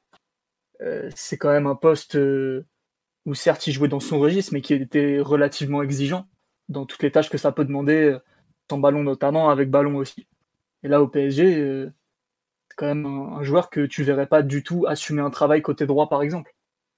Donc, euh, cet état de forme-là, euh, à quel point est-ce qu'il est handicapant, à quel point il est anormal et à quel point ça peut se régler, je sais pas du tout. Et ça laisse quand même des interrogations. Mais un moment donné, si les joueurs jouent pas, c'est pas que du hasard ou de la méchanceté. Quoi. Ouais. Après, moi je trouve que dans le cas de Rafinha, enfin, on parle là titulaire, tout ça. S'il y a une équipe type du PSG, je pense très clairement qu'il n'est pas dedans, par exemple. Mais pour être titulaire en Ligue 1 dans ce genre de match où la première difficulté c'est de passer la première ligne de pression adverse, où il faut être fiable techniquement justement pour faire avancer le ballon, où il faut être capable d'alimenter un peu tes attaquants, même après sans que ce soit forcément des passes, euh, des créations d'occasion comme Neymar ou Di Maria sont capables de le faire, mais vraiment euh, faire peut-être l'avant-dernière passe justement. C'est typiquement ce qu'on lui demande de faire et euh, il le fait très bien, je trouve. C'est vraiment pour moi le. Il est dans ce registre un peu de. Peut-être pas de, créateur bas sur le terrain, mais un peu de. Un peu de Verratti du pauvre, quoi. Et c'est pas, et c'est pas de Lyon, de Lyon. Ouais, voilà, c'est ça, ouais, c'est ça. Il donne du lien, et il le fait mieux que ce que le font euh, Herrera, par exemple, Gay euh, ou Danilo, qui ont d'autres qualités que lui. Hein, je pense notamment, euh, ils défendent mieux que lui, même si Rafinha a des stats de ballon récupérés qui sont plus intéressants, plutôt intéressantes, mais c'est pas non plus que ça défendre. Et voilà, c'est moi c'est typiquement ce, que j'attends de lui. Euh, franchement, pour moi Rafinha c'est le joueur titulaire des matchs de samedi à 17h. C'est pas forcément le joueur des matchs du dimanche à 21h parce que bah c'est pas forcément les mêmes adversaires, on connaît un peu ses limites. Mais le samedi à 17h, c'est typiquement le joueur où tu sais que tu pourras compter sur lui, où euh, il va t'amener une qualité technique dont tu as aussi besoin sur ton banc de touche. Il est toujours euh, volontaire et globalement bien vu ben voilà, c'est bien, il est dans son rôle, et après c'est vrai qu'il faudrait qu'il regagne un peu en capacité physique, parce que là il est un peu juste, et Cambi qui serait titulaire dans tous les clubs de Ligue 1, euh, non je regrette, Rafinha il n'est pas titulaire à Lyon, il n'est pas titulaire à, Lille non plus. À Monaco il joue pas. Hein. À Monaco je pense que euh, par rapport à Chouameni, Fomafana, il n'a pas leur volume. Ah, voilà, mais là tu compares aussi avec des équipes qui ont des projets de jeu totalement différents, et c'est vrai que Rafinha c'est un joueur qui a un profil très particulier, sans aller dans la caricature, c'est typiquement le joueur barcelonais. Oui, mais c'est ça. ça. se voit. Et euh, forcément. C'est un bah, projet de jeu d'un autre âge, en fait. Bah, peut-être, mais après, c'est vrai que c'est forcément, il rentrerait pas dans, dans, le style de jeu de Monaco, ça c'est une évidence. Euh, peut-être Lyon, mais bon, c'est vrai qu'ils ont d'autres d'autres profils euh, aussi qui peuvent qui peuvent faire l'affaire et qui sont aussi d'un très bon niveau. Tu cites Lyon, est-ce que Rafinha est meilleur que Paqueta ah, Tu sais, Paqueta, moi je me souviens qu'on en a parlé dans un podcast il y a bah, l'an dernier sans doute. Ouais, il était à la rue. J'en disais, plutôt du bien et je me souviens des commentaires en disant ouais, tout le monde, tout le monde en parlait très mal hein, de ce joueur. Donc euh, c'est vrai que le joueur, si, on avait pris Paqueta sur sa dernière période au Milan, j'aurais bien aimé voir les réactions parce que je pense pas qu'elles auraient été forcément très positives. Et euh, à voir si lui aurait eu un rôle au PSG, il serait parvenu à se relancer dans, dans, un rôle vraiment de, de, remplaçant au milieu. Donc euh, mm. ça, c'est vraiment notre. c'est difficile de calquer hein, les situations d'un joueur dans un club à, un autre. Le contexte PSG, c'est pas forcément le même. Et non, pour moi, Rafinha, ça reste un joueur, un joueur utile. Un joueur titulaire, non, parce que de toute façon, Pochettino a construit l'équipe dans une autre direction. Comme l'a dit Simon, c'est, il va, il a construit l'équipe dans une, dans une direction qui est moins celle de vouloir la maîtrise par la position et par la possession, comme le voulait Tourelle, de, de défendre en ayant le plus possible le ballon et en limitant les contre-attaques. C'était exacerbé en plus sous Tourelle parce que je pense qu'il jugeait l'effectif pas prêt physiquement et donc il voulait pas l'exposer à, des contre-attaques et à, et à une, des, oui, des, une trop grande, une, une trop grande partie du match à jouer en défense. Ça, il voulait l'éviter. C'est pour ça qu'il qu'il est passé à 5. C'est pour ça qu'il a blindé le milieu et qu'il a aussi multiplié les plans de jeu où l'idée était d'abord de, de, garder le ballon. Pochettino, il va dans une autre direction. Il va dans un site peut-être plus direct où tous les attaquants jouent ensemble, où tu rajoutes un numéro 9 en plus des, créateurs qu'on a habituellement sur le terrain. Donc forcément, c'est un autre type d'équipe où tu as peut-être moins besoin d'un joueur qui va plus chercher à garder le ballon et à, multiplier les passes dans le camp adverse que de joueurs qui sont plus directs et qui vont se rapprocher plus rapidement du but adverse. Ça, mais après, c'est des styles d'entraîneur et c'est des différences de projet de jeu. C'est pas forcément lié à la qualité ou, ou à l'utilité du joueur qui, par ailleurs, peut, peut, trouver sa place même, dans, même en tant qu'alternative et en tant que remplaçant. Après, oui, sur le live, il y a beaucoup de gens qui ont trouvé Omar très dur, forcément. Mais euh, on est tous d'accord pour dire que ça reste un joueur utile, clairement. C'est, Et puis, autant il y a des joueurs, on a parlé juste avant Danilo, dont on peut douter de la place au PSG. Autant Rafinha, même en joueur de complément. Euh, tu, c'est pas juste un toys quoi. Comme, ouais voilà. Non mais c'est pas un toys non voilà. Il est pas là pour servir des cafés à Neymar le matin quoi. C'est quand même un joueur qui qui a euh, qui a bah, qui a rarement déçu, mais dont on n'a on pas non plus attendu énormément. Après, c'est vrai que l'attente qui est parfois démesurée le concernant euh, peut, peut, peut, un peu faire tiquer, mais bon, c'est pas. Je sais pas, moi je, trouve que pour un joueur gratuit, il est, franchement pas mal. Il y a un peu de ça, quoi. C'est, faut pas oublier qu'il a pas coûté grand chose, il est toujours de bonne humeur. Il fait vraiment, je trouve, partie des, très bons joueurs de complément de l'effectif, et puis bah, faut, faut pas en attendre trop, c'est tout, quoi. Mais après, bon, il n'y a pas de quoi le s'il pouvait, enfin, faut quand même le dire, s'il avait plus de physique, s'il avait plus de, talent dans le dernier tiers du terrain, un peu plus de ci, de ça, le Barça l'aurait pas lâché contre 0 euros alors qu'il a 27 euh, ou 28 ans, quoi, c'est tout. C'est, ça reste un, bon joueur, puis là, on a vu que le Barça n'est pas forcément très bien géré, mais c'est. Voilà, c'est, comme ça. C'est, c'est pas non plus un méga crack, euh, il a quand même été international brésilien et c'est pas, c'est pas n'importe quel maillot. Puis il faut, faut l'apprécier comme il est, même si c'est vrai qu'il manque peut-être un peu aujourd'hui d'envergure physique, notamment pour être euh, peut-être un peu plus que ce qu'il ce qu'il a été à une époque. Quoi. Voilà. Euh, on, on, me dit sur live, si on avait que des joueurs de complément comme lui, on serait certainement pas troisième de Ligue 1. Totalement. À, à voir, mais bon. C'est vrai qu'on on serait plus bas? Non, t'es terrible, Omar. mais je, je, pose la question, j'ai pas compris, c'est pour Et toi, t'as vraiment aimé le milieu Gay Paredes Herrera la semaine dernière, en fait. Parce que je me souviens qu'on avait fait le débat et t'avais tout mis sur la charnière et rien sur le milieu la semaine dernière. Écoute, euh, Omar, si Ander t'a invité à la maison, tu peux le dire, hein, voilà. On, est, on est loin du, euh, des passes démagogiques d'Ander Herrera des débuts. Hein. Retournement de veste total.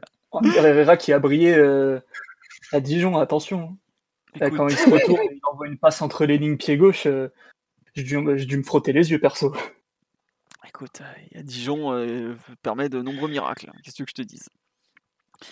On nous un joueur, le joueur à côté de lui, Dina et Bimbe, hâte qu'il revienne. Bah ouais, moi j'avoue que pauvre, j'ai été un peu déçu du match de Eric samedi. Donc Dina Bimbe est prêté par le PSG à Dijon, qui va probablement pas l'acheter vu qu'ils vont couler en Ligue 2 et qu'ils n'auront pas les moyens. Mais bon, c'était pas, c'était un peu déçu. Bref, on verra.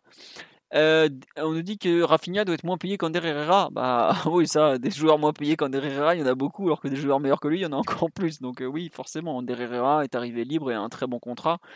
Ce qui d'ailleurs été un problème, mais c'est comme ça. Hein. Après, il a bien négocié, il a bien négocié, c'est comme ça. Qu'est-ce que vous voulez que je vous dise? Malheureusement, les salaires ne reflètent pas toujours la réalité du terrain. Et d'ailleurs, il y en a un dernier dont on doit parler, dont le salaire a souvent été un problème. Comment allez-vous, Julian Draxler? Qu'est-ce qu'on pense du match de Draxler? Est-ce qu'il s'est mis à courir parce qu'il a un contrat à aller chercher ou pas alors? C'est quand même un peu la grande thèse du moment. Que, que Jules, comme il était appelé par le prédécesseur, est un joueur qui, qui se motive un peu euh, quand il en a envie. Je sais pas, qu'est-ce que. Déjà, y a, pour moi, il y a un premier point à souligner, c'est quand même qu'il est quand même passé de devant Sarabia. C'était pas forcément évident il n'y a pas si longtemps. Qu'est-ce qu'on pense du, du, match de Draxler? On dit sur live Draxler out. Mais non, euh, aujourd'hui, il y a quand même dans la semaine. Comment ça Mais non, mais si. Euh, non, mais dans la semaine, il y a quand même eu Tourelle. Tourelle. Eh, mais c'est pas possible. Tourelle, je suis désolé. Pochettino qui le titularise et Leonardo qui, qui dit que peut-être finalement la prolongation de de Drexler, faut en parler, etc., etc. Euh, je sais pas, c'est, quand même un sacré retournement de situation par rapport au mois de janvier où il n'a pas joué pendant euh, tous les matchs. Euh, qu'est-ce que vous en pensez? On me dit c'est l'ode à la fainéantise. Tiens, Simon, qu'est-ce que tu en as pensé de, de Julian et de sa situation Pourquoi en général? moi sur la fainéantise? Euh, Parce que tu étais le seul qui avait le micro ouvert en fait, c'est pour ça. pas de souci. Bah Julian, en vrai, il fait, un bon match dans le ton du match. Après, lui, euh, enfin, on va pas refaire 100, 110 fois le débat. Le problème, c'est que dans sa tête, il a arrêté un peu, voire beaucoup, d'être un footballeur professionnel et que ça a causé des, des problèmes sur son niveau. Et, et ça fait pas six mois ou un an, c'est depuis les quatre premiers mois où il est arrivé. Qu'à un moment donné, avec, avec des, des, périodes plus ou moins difficiles par la suite, il est vrai. Donc non, après là, dans ce rôle un peu un peu plus avancé où on, voit mieux ses qualités, je trouve, que quand il joue plus bas. Euh, je l'ai pas trouvé inintéressant du tout. Après, euh, si on doit vraiment lancer le débat, euh, est-ce qu'on offre 3-4 ans de prolongation à Julian Non, non, je pense qu'il faut garder les pieds sur terre. de toute façon, c'est pas des questions qui se tranchent ou qui se lancent trop, trop vu le moment qu'on vit. Là, on est que le 1er mars, donc à mon avis, il y aura encore pas mal de semaines pour, pour décider un peu quel cap la direction sportive veut donner à la saison prochaine. Donc non, non. je pense qu'il faut pas faire les débats euh, quand c'est ni le moment ni le lieu. Donc euh, non, un, bon petit match de, Draxler où il a joué ailier droit, ça faisait longtemps, mais après ça voulait pas dire grand chose de position vu, vu le niveau de liberté pour ce genre de joueur euh, qui évoluait dans une zone plus au milieu. Donc non, vraiment pas grand chose à dire non plus en réalité. Après, si si pour deux rencontres correctes et euh, une bonne entrée au Camp Nou, on va lui filer quatre ans de contrat, écoutez, pourquoi pas hein Plus rien ne peut nous sortir. Kurzawa que t'as défendu souvent. il avait même pas l'entrée de au Camp. Euh, Mathieu, c'est pas pareil quand même. Non, sur le live, on nous dit qu'il faut lui donner des contrats au mois par mois à Draxler. Ça peut être effectivement une situation. Et c'est faire faire des piges. C'est-à-dire qu'il va habiter dans le 7-7 pour gérer son resto avec sa meuf, qui est une activité tout à fait respectable. Et, et, de temps en temps, quand on a besoin, il dit Bon, bah là, tu viens, tu vas te payer 800 euros, voilà. Et puis euh, on te rappelle dans trois semaines. Il faut que tu fasses de l'intérim en fait. Mais ça peut être une bonne, une bonne idée. Je ne sais pas si au final on le prolongera ou pas, mais c'est peut-être une bonne idée de, mettre, de lancer comme ça en l'air l'idée d'une prolongation parce qu'on se doute bien que Draxler il attend que ça. C'est probablement sa stratégie de faire une Kurzawa et de, de gratter une prolongation in extremis comme ça. Du faire miroiter malgré tout, ça peut peut-être euh, le pousser à, être performant sur la fin de saison. Et malgré tout, on aura besoin, vu qu'on a souvent des absents sur le plan offensif. Et, ça reste un joueur de, talent dont tu peux, que tu peux utiliser. Donc si, si ça peut faire euh, effet de carotte et de, de motivation pour l'avoir à un bon niveau sur la fin de saison, parce qu'il a envie d'aller décrocher sa, prolongation, ben, ma foi, ça, sera une, bonne stratégie et une bonne idée que d'avoir lancé, euh, lancé cette idée. Tu es machiavélique, euh, Mathieu. C'est incroyable. Parce que tu crois que Leonardo l'est pas Ah, mais c'est totalement. ça m'étonnerait même pas que ce soit, soit lié à ça. Après, non, c'est vrai qu'il y, y, a aussi des arguments économiques hein, pour le prolonger, des arguments sportifs qui le sont peut-être un peu moins, et notamment quand elle a nécessité peut-être de renouveler tes remplaçants et d'avoir des, joueurs qui poussent un peu plus ses titulaires. Enfin bon, ça, on fera un débat sans doute quand, on le prolongera ou pas.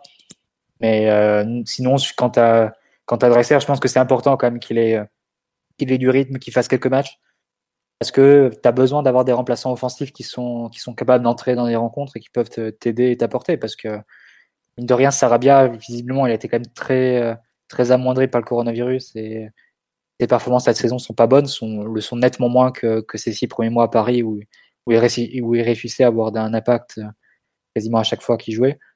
Là, c'est beaucoup moins le cas, donc tu dois réussir à, à avoir un, autre remplaçant que, que, tu peux utiliser sur le terrain. Donc, euh, ok, tu as Moeskin, mais Moeskin qui est amené aussi à jouer quand, quand Neymar n'est pas là. Comme tu joues avec quatre offensifs, forcément, il y a, y a, plus de temps de jeu à distribuer pour les joueurs offensifs. Mais tu as aussi besoin de Draxler et, c'est bien de le voir enchaîner les matchs. Après, quant à la réalité de son match euh, samedi, pareil que Rafinha, je pense qu'il faut, il faut peut-être pondérer et, on a déjà vu Draxler meilleur. Et je pense que là où Draxler doit, doit plus se faire violence, c'est que il a un impact sur les, sur les résultats et sur les scores qui est beaucoup trop faible. C'est un joueur qui arrive plus à être décisif depuis, depuis trop longtemps. Euh, je crois qu'il avait l'an dernier ou il y a deux ans, il avait enchaîné plus quasiment dix mois consécutifs ou avec zéro but, zéro passe décisive en Ligue 1, des choses comme ça. Et euh, là encore, enfin même sur des matchs comme ça, 4-0, des matchs super faciles, il doit avoir un impact plus grand sur le sur le score. Et euh, voilà, c'est peut-être là où, doit, où, se situe la, pas la marge de progression, parce que c'est un joueur qui évoluera peu à ce niveau-là, mais où doit, faire peut-être, doit se faire peut-être plus violence. C'est-à-dire que typiquement le genre de, de match qu'on joue face à Bordeaux après-demain, où il va te manquer bah, tous tes joueurs offensifs qui, qui scorent, Di Maria, Neymar, Mbappé, peut-être Icardi. Oh, il sera là, Icardi. Tu as besoin, de... bah, si Icardi est là, tant mieux, mais tu as besoin quand même que Draxler forcément prenne les rênes du jeu, mais ait un impact sur le score, qui soit proche du but, qui réussisse à marquer, à faire des passes décisives. Et ce qu'il arrive à faire de façon trop, trop discontinue quand il, est, quand il est sur le terrain depuis trop longtemps, malheureusement, depuis qu'il a été, depuis qu'il a amorcé cette transition comme milieu, comme milieu de terrain. C'est-à-dire que tu as l'impression qu'il se, comme il est considéré maintenant comme un milieu, il a, il ressent plus la responsabilité de devoir être décisif et de devoir marquer. De toute façon, sur le terrain, il y a toujours beaucoup de joueurs qui, qui font les stats à sa place. Mais là, pour le coup, sur un match comme, comme mercredi, tu auras besoin que lui soit plus décisif à ce niveau-là. Et comme disait Laurent Blanc, un joueur offensif, on le juge d'abord sur ses buts. Et, et, on cite souvent Laurent Blanc parce que, attention, ça reste un, un grand spécialiste des déclarations. Notre guide pour toujours. Ah, il restera un personnage marquant du PSG en tout cas. Non, sur Draxler, il y a un, truc qu'on. Effectivement, on a parlé de de son apport, tout ça, de son réveil un peu. Moi, je trouve qu'il y a quand même un point qui, est, qui a souligné, c'est que visiblement, Pochettino lui fait confiance en fait. Le principal point, je trouve, concernant Draxler, c'est vraiment le, le, fait que Pochettino a l'air de, de croire en lui, de lui faire confiance, de lui donner du temps de jeu, de c'est ça un peu qui, je trouve, change le plus de choses. Alors c'est sûr qu'il s'est peut-être un peu remis au travail, parce que comme tu l'as dit Mathieu, il rêve que d'une chose, c'est de prolonger à Paris, parce que bah, il a... Bon bah voilà, globalement, là aujourd'hui, les clubs qui sont sur lui, euh, Leverkusen, Hertha Berlin, Arsenal, Galatasaray, autant dire que, bon, en termes de, prestige, ça va lui faire tout drôle. Et puis quand il va faire le tour des boîtes de nuit de Leverkusen, à mon avis, il va vite, vite se dire, euh, j'étais mieux à Paris, quoi. Mais euh, je trouve que c'est vraiment ce qui change peut-être dans le dossier, c'est le, le, fait que Pochettino a l'air de vouloir lui donner du temps de jeu, je trouve. Pour moi, c'est ça le plus important, c'est que Pochettino a l'air de vouloir le relancer tout simplement. Quoi. Parce que là, autant au mois de janvier, il joue pas, je pense que c'est comme Gay, c'est lié au mercato. Savoir, bon, on les a mis de côté au cas où il veuille se barrer, on sait jamais. Là, depuis le début, depuis qu'on a fini le mercato, il a commencé à, lui, à le refaire jouer. Il l'a quand même titularisé contre Nice. Euh, à Caen, de mémoire, il est encore titulaire. Là, il rejoue encore. Il l'a fait rentrer au Barça pour euh, combien 20 minutes? C'est lui qui remplace euh, Verratti, si je ne me trompe pas? Bon. je trouve qu'il y a quand même beaucoup de signes qui vont en faveur de. Peut-être pas d'une prolongation, ça je ne sais pas exactement, mais dans le fait que Pochettino a l'air de, de, vouloir donner sa chance aux joueurs. À quel point ça peut être une bonne chose? On dit moi aussi je veux le relancer sur le périph', mais voilà, bon, après, c'est vrai que c'est dur de ne pas voir dans cette, ce léger regain de Draxler un peu le, la fameuse contracteur de NBA, à savoir le joueur qui se bouge parce qu'il a un contrat à aller chercher. Quoi. C'est, là où c'est dur de, l'évaluer parce que est-ce qu'il se bouge parce que bah, il a un nouveau coach ou est-ce qu'il se bouge un petit peu parce qu'il se rend compte que dans 4 mois le salaire parisien c'est terminé et qu'il n'est pas prêt d'en retrouver un pareil quoi. Même si c'est vrai que en tant que joueur libre il peut espérer quelque chose mais je sais pas, j'avoue être très dubitatif sur son cas. Pour moi, la seule chose qui pourrait un peu le, sauver, c'est si, si Pochettino croit en lui et veut le prolonger, bah à ce moment-là, moi je suis plutôt d'avis de, faire confiance, de donner au coach ce dont il a besoin. Et tant pis, quoi, même si, bon, on verra, on sait très bien qu'avec Draxler, euh, s'il décroche encore complètement mentalement, ça peut être très long à relancer, quoi. C'est pas on sait que mentalement, c'est pas un joueur fiable, quoi. Malheureusement, c'est ça depuis le début de sa carrière. En termes de talent, il a, a pas grand-chose à envier à grand monde, mais en termes de mental, par contre, c'est bon. On a vu des chips qui se battaient plus, quoi. Donc, euh... je sais pas, Omar, ce que tu penses du, joueur, euh, comment comment l'imaginer, comment le voir pour la suite de, la saison, en fait? c'est un, un, joueur qui a une belle technique, c'est un joueur de complément qui peut apporter à cette équipe, comme d'autres voilà, qui, qui n'ont pas besoin de faire énormément de stats pour être là. En plus, il a l'air sympathique et apprécié. Non, non, c'est c'est une prolongation qui fait sens sportivement dans ce que fait le PSG en ce moment. Donc, je vois pas pourquoi Julian, ce bon Julian, s'en irait quand d'autres sont là et sont bien. Donc, euh, non, il a le niveau technique pour rester au PSG. Il a un niveau de production qui correspond à, à ce que sont les standards d'un joueur de, du PSG. Donc, euh, non, moi, je trouverais sa prolongation vraiment, vraiment très légitime sur, sur ce qui monte depuis dix jours. Affaiblir le niveau technique des taureaux, euh, c'est jamais bon. Voilà, c'est important. Et puis, euh, comme, comme tu l'as dit fort justement, Philo, c'est, voilà, il travaille dans le CHR, il a un restaurant. Moi, c'est une, une, une confédération que je soutiens. Donc, voilà, je suis pour Draxler. Extraordinaire. La meilleure tirade sur Draxler et ce résumé des, des 10 derniers jours qui vaut pour les, les, quoi, les 30 derniers mois, c'est ça? Parce que bon, ça fait quand même un, un petit moment qu'il n'est pas en train de, de bouger grand-chose. Euh... Si tu peux être milieu offensif, jamais aller dans les 30 derniers mètres, jamais faire une bonne passe, et que tu as le droit d'être au PSG, moi je suis en ligne avec ça. Donc il n'y a pas de souci. Je pense qu'il peut rester il peut rester. Il En plus, il n'est pas trop vieux. Tout. Il est en pleine force de l'âge à 28, 27 euh, ans, bientôt 28, dans septembre 93. Donc, on va lui laisser encore un peu de temps.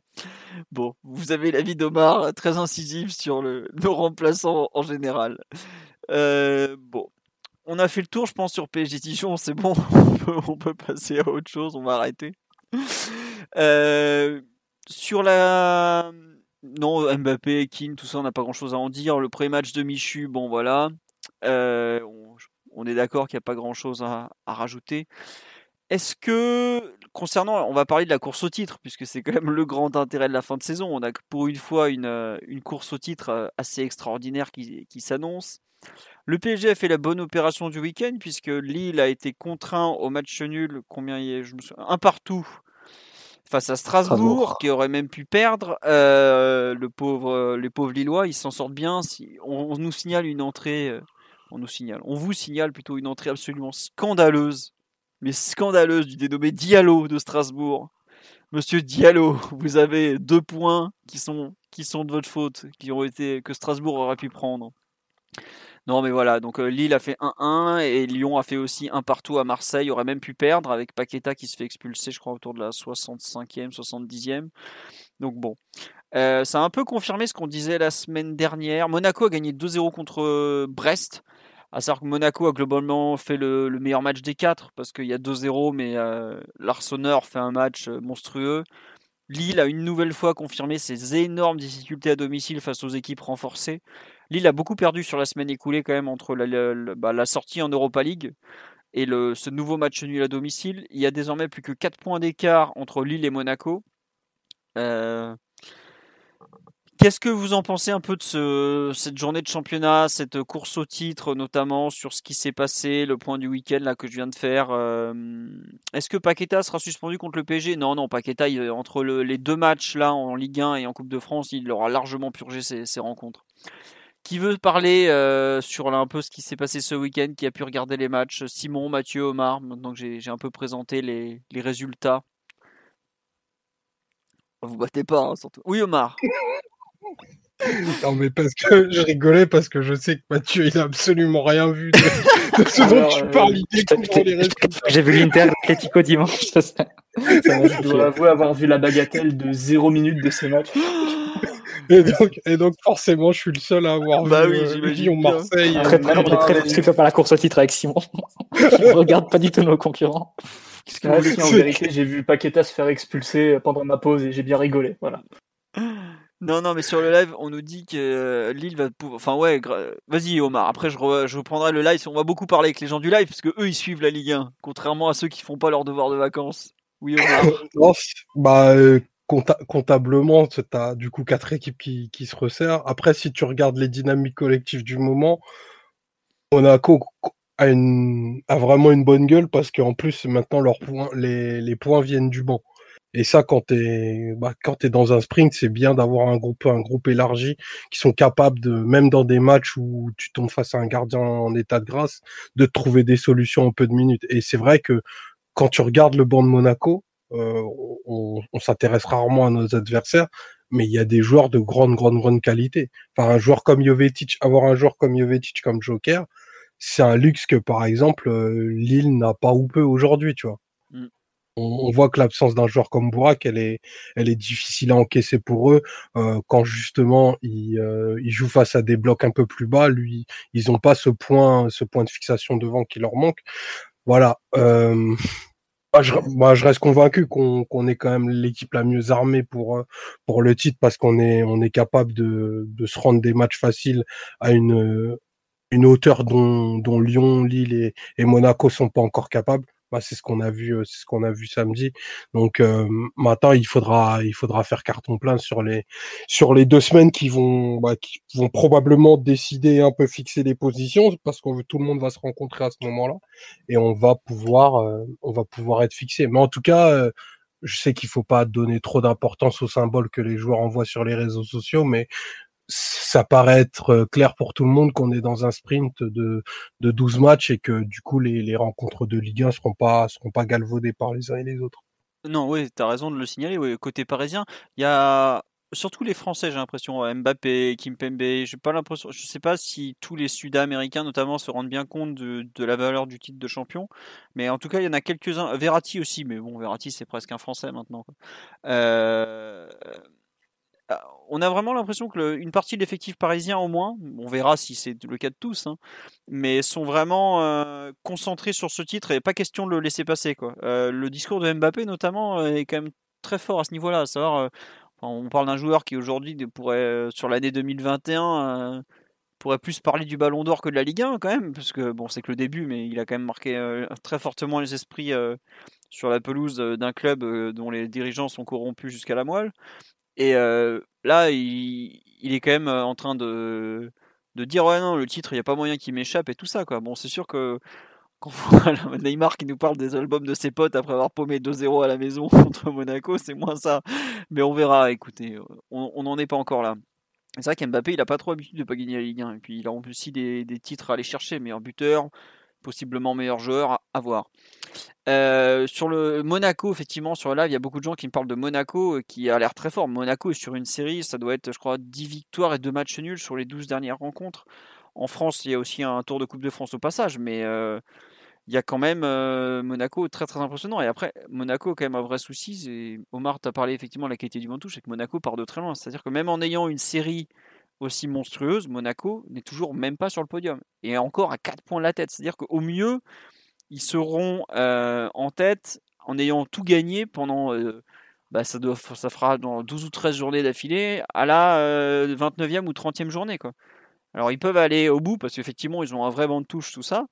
Mais Monaco, je pense, risque de payer à un moment ou à un autre son, début de saison qui a été euh, bah, coup ça parce que il, forcément, nouvel entraîneur, une, une équipe à, relancer. C'est pas rien, quoi. Après, il manque peut-être aussi un peu d'expérience, mais des trois, enfin des quatre équipes du week-end, c'est encore la, SM qui a fait la meilleure impression parce qu'il gagne 2-0 vu que l'Arseneur fait, fait le match de sa vie.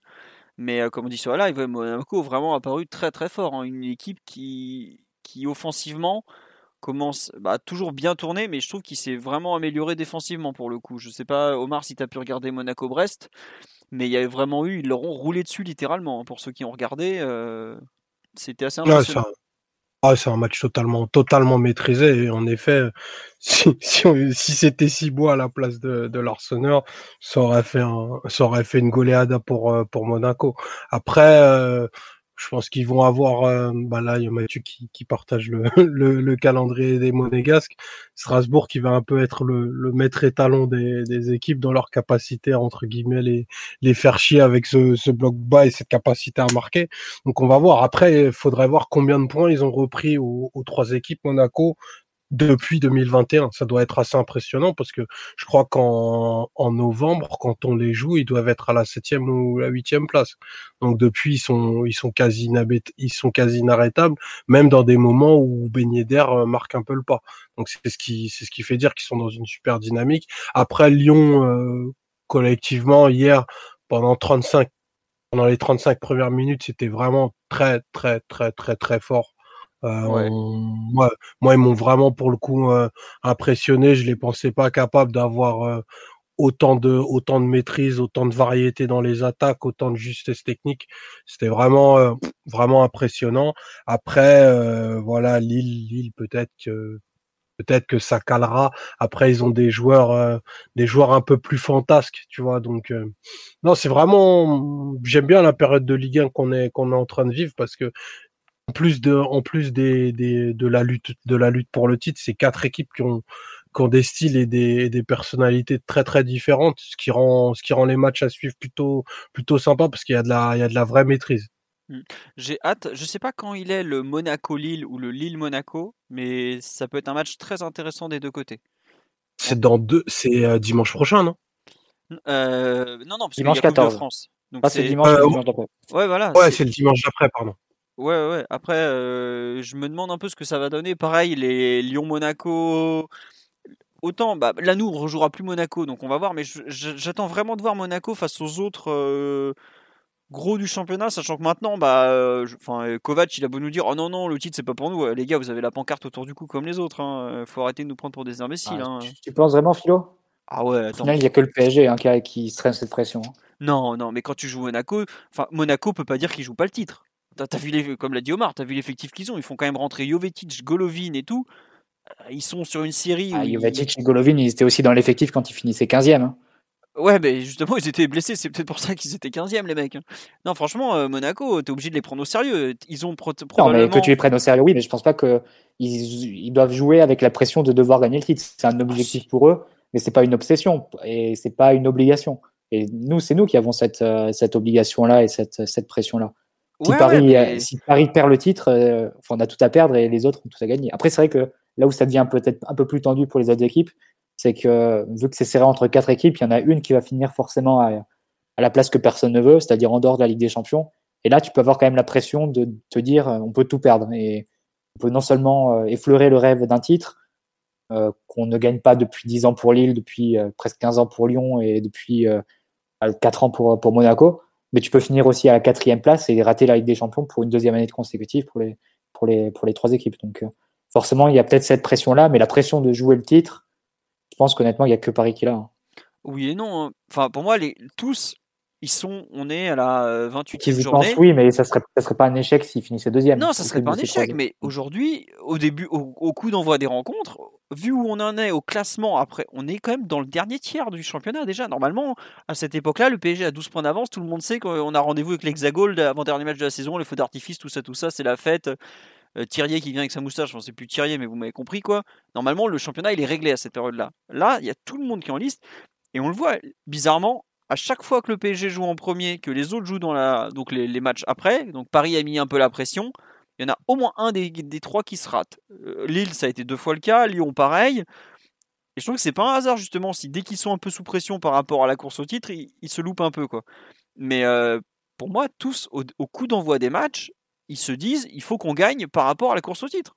Et euh, heureusement qu'ils ont cette ambition, parce que je sais pas quand est-ce que ça sera que le PSG va, va être comme ça en comment dire en, donner autant de points dans la saison avec six défaites and co mais il y a une je trouve a- pour le coup il y a une vraie pression de la part des équipes qui se le mettent entre elles et, qui se répondent un peu au coup pour coup semaine après semaine hein. et on a beaucoup parlé de Monaco parce que je pense qu'on est tous d'accord pour dire que sur 2021 c'est les meilleurs et d'ailleurs en nombre de points c'est eux qui en ont pris le plus hein, d'assez loin même me semble-t-il mais Lille a quand même pour eux le fait d'être toujours en tête en ayant une phase un peu moins bonne. Lyon est toujours là, un gros effectif malgré tout, parce que Lyon a gardé un effectif de demi-finaliste de Ligue des Champions en étant que en course pour la Ligue 1.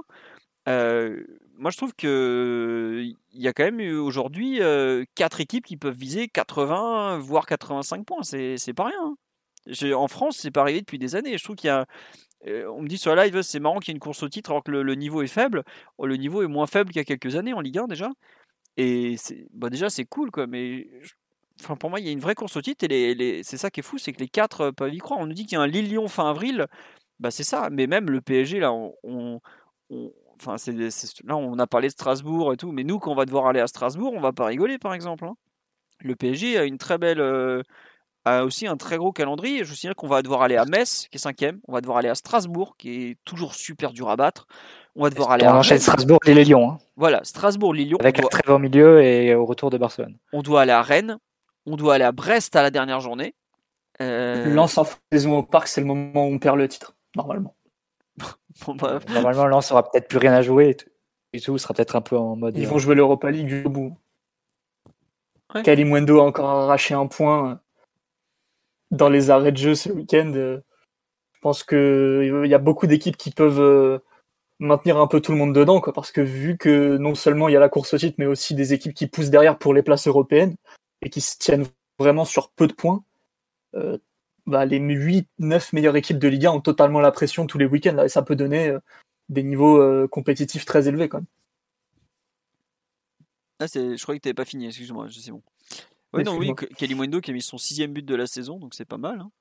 Mais bon, je sais pas, j'avoue que la course au titre me paraît être euh, ouverte jusqu'à là, ouais, peut-être même 38e journée. c'est cool, hein, au moins, comme tu, comme tu l'as dit, je crois que c'est toi, Omar, on n'aura pas des, des, matchs galvaudés euh, en faisant n'importe quoi. Bon, peut-être le dernier si on est champion avant, mais bon, même celui-là, je suis pas sûr qu'il soit pour rien, quoi. Donc, euh, après, on Ça rappelle un peu la, course au titre en 2015, du coup. Où on était aussi quatre avec Monaco, Marseille et, et Lyon, même si Monaco avait fait surtout son sprint sur la fin, je crois qu'il à cette époque, fin février, début mars, ils n'étaient pas encore totalement dans la course. Euh, et ils avaient vraiment réduit la distance sur, euh, face au Martial de Bielsa qui s'était qui s'était un peu effondré un peu sur la fin. On était pleinement dans ce dans une zone très serrée où il n'y avait pas de marge et on avait dû faire une série puisqu'on avait terminé par 8 ou 9 victoires hein, cette saison.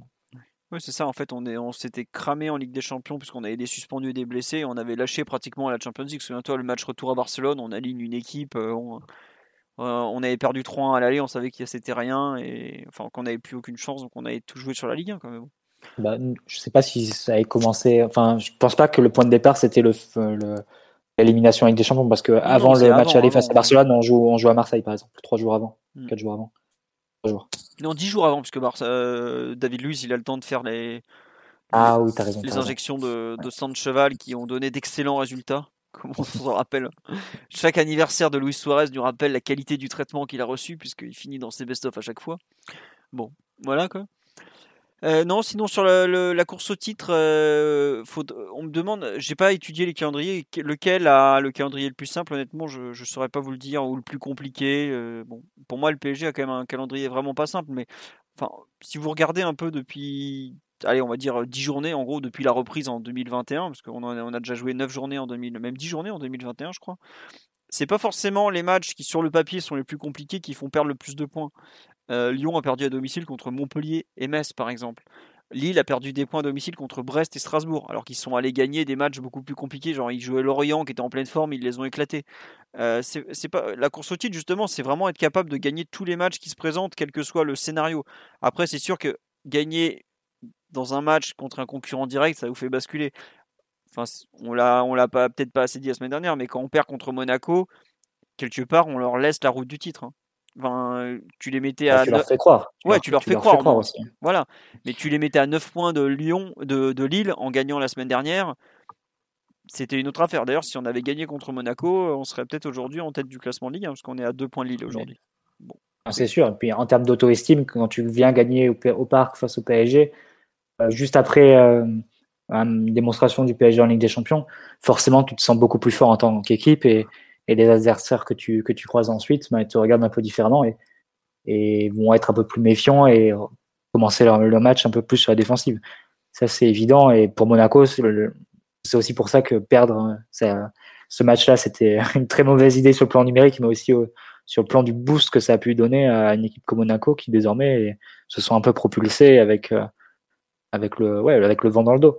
Mais par contre, ce qu'on peut quand même remarquer, c'est que Lille et Lyon ont quand même et Paris aussi, les trois équipes ont perdu plus de points sur euh, la, depuis le début de la, phase retour que Monaco sur l'ensemble de la phase retour en 2017. Euh, ça montre quand même que le, la course est plus accrochée, mais aussi qu'il n'y a pas d'équipe euh, du niveau de Monaco qui trébuchait sur aucun match, euh, qui avait euh, qui gagne qui les gagnait presque tous, hein, puisque sur la phase retour ils font 17 victoires et 2 nuls. Euh, là, tu n'as pas, ce, pas ce niveau d'équipe-là. Et donc, euh, c'est pour ça aussi que c'est un peu plus incertain. C'est que d'un côté, une équipe qui perd des points euh, peut ne, peut ne pas se sentir complètement décrochée parce que les concurrents vont, peuvent les perdre, peuvent reperdre l'avance qu'ils ont eu sur la journée d'après. Donc, c'est, c'est en ça que la course est assez indécise. Ouais, sur le live, on me faisait une remarque. Attendez, j'ai, j'ai perdu la remarque. Bon, c'est pas très grave, tant pis. Euh, je, suis désolé, j'ai complètement loupé. Il faut balancer la Coupe de France, oui, c'est une très bonne remarque. non, non, non, Ah non, on disait, en, la notion de joueur indispensable ne s'appliquait qu'à la Ligue des Champions, elle s'étend désormais à la Ligue 1. Sans Neymar et Di Maria, c'est ni l'un ni l'autre. Alors je veux pas vous casser vos espoirs, mais euh, Neymar est de pratiquement euh, toutes les défaites du PSG de cette saison, Di Maria, idem. Hein. Aujourd'hui. Sachant que Neymar a débuté que 9 matchs. Ouais, voilà. Donc, bah là, je crois que la seule où il joue pas, ça doit être celle contre. Bah, il y a Lens. Bon, forcément, Lens, on joue avec une équipe B, par exemple. Monaco, il joue pas. Monaco et Lens. Et le Monaco, le retour. Mais Monaco, l'aller, quand on fait la, deuxième mi-temps de la honte, il rentre. Je crois qu'on mène 2-1, non? Ou on est déjà à 2-2 Non, il y a, 2-1. Il y a 2-1 pour nous, et bon, il, est de la mm. dernière demi-heure où on est ridicule, quoi. Donc, bon, faut pas. Et Di Maria, de mémoire, il... non, Di Maria ne doit pas jouer, parce qu'il me semble qu'il est blessé à ce moment-là. Mais bref, c'est pas forcément les plus grands noms qui ont fait les, les meilleurs résultats. On nous dit Monaco va à Strasbourg mercredi. on a Bordeaux PSG, on a Lyon-Rennes. Alors Lyon qui est quand même pas, pas, pas mal puisqu'il joue contre Rennes euh, qui a plus d'entraîneur actuellement quand même. Et le dernier. Les inquiète, hein, le fait de... qu'il y a comme ça une remise en. Ça les inquiète? Ouais, qui est comme ça un sursaut sur après un changement d'entraîneur. Bah, un effet nouveau coach. S'il y a Pep Genesio qui débarque, euh, attention. et le dernier match, c'est Lille-Marseille. Et on a vu que Marseille est capable en ce moment d'être irrégulier, mais de, bon, ils ont quand même des joueurs un peu talentueux. Marseille, ils perdent pas beaucoup en ce moment. Avec euh, Nasser Largué, ils ont une victoire seulement, mais trois matchs nuls. En étant allé quand même à Lens, qui est plutôt une bonne équipe, en ayant reçu euh, Lyon, même contre, PSG, contre le PSG, ils n'avaient pas été ridicules. On va voir s'ils sont capables de prendre les points. À voir. Euh, on a fait le tour de la course au titre. Euh, Simon, tu veux rajouter quelque chose? Mathieu, Omar? Non? Et c'est vrai que nous. Non, non, rien. On nous rappelle qu'on va forcément relancer Ben Arfa. Euh, est-ce qu'il va jouer? C'est pas certain parce que euh, je pense que Koscielny est prêt à se battre avec lui à l'entraînement. cette fois, on, peut, éviter une, une lucarne de Yacine Adli, ça serait, ça serait pas mal. oui, c'est vrai qu'Adli, bah, par contre, il risque de jouer puisque le lui, il fait partie des joueurs qui sont aujourd'hui en train de... Bah, de, de, vouloir sauver un peu Bordeaux, de, se battre pour, euh, pour arrêter d'être ridicule en Gironde. Ah, pourquoi Mbappé est suspendu à Bordeaux? Parce qu'il a pris trois avertissements en moins de 10 matchs à l'échelle nationale. Que ce genre de suspension, donc pour éviter que les mecs prennent un carton à chaque match, donc s'applique à partir du lundi à minuit. Et donc il, ne, il a pu jouer à, Brest, à Dijon ce week-end. Mais le premier match à partir du lundi à minuit, bah, c'est Bordeaux. Donc c'est pour ça qu'il est suspendu à Bordeaux euh, ce mercredi soir. Voilà. On vous fait des, tableaux récapitulatifs régulièrement sur le site pour expliquer les suspensions, parce que c'est pas toujours très très clair. Mais euh, voilà pourquoi. Un petit point sur le, le match du sur le sur le Barça. Bah, globalement, visible. Moi, j'ai pas du tout vu le match. J'ai juste vu beaucoup de choses positives sur leur rencontre. Ils ont gagné 2-0 à Séville, qui est quand même pas une mince performance. Et euh, visiblement, euh, Kuman avait fait quelques ajustements tactiques qui ont porté leurs fruits. Je sais pas, Mathieu, Omar ou Simon, si vous avez vu un bout du match du Barça ce week-end. Défense à 5 pour ah, Barça. D'accord, oui. Avec Minguesa et Dest ensemble. Euh, et Griezmann du coup sur le banc et ouais. Et, Dembélé très très actif sur le front de l'attaque. Ils ont joué avec Dembélé, Dembélé, et Messi devant, c'est ça? Ouais. D'accord. Ok. Et par contre, euh, oui, ils ont perdu Pedri probablement pour le match contre le PSG, même si on sait que l'infirmerie catalane est extraordinaire.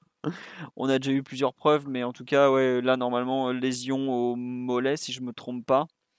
Et voilà. Après, on nous dit que Séville n'a pas joué euh, en attendant la coupe. Oui, Barça un très gros match de mercredi soir en Coupe du Roi, puisqu'ils ont perdu 2-0 à l'aller en, en Coupe du Roi à Séville, donc. Et ils reçoivent Séville pour le match retour. Donc voilà. Et oui, Aroro et Piqué se sont blessés. Non, Piqué, euh, comme je l'ai mis sur le site, visiblement c'était prévu qu'il joue une heure, pas plus. Et Aroro, par contre, il est revenu, il s'est encore blessé à la cheville qui avait été touchée. Et ce gros malin, en sortant, il a mis un énorme coup de pied dans. dans je sais plus si c'était le banc de touche ou les, ou les trucs qui traînaient au bord de la pelouse, histoire d'être sûr d'être bien, bien blessé. C'est des Uruguayens, c'est rien, c'est normal. C'est normal. Après, euh, Aroro, visiblement, était prêt à jouer en serrant les dents comme pas permis. Mais bon. Hein.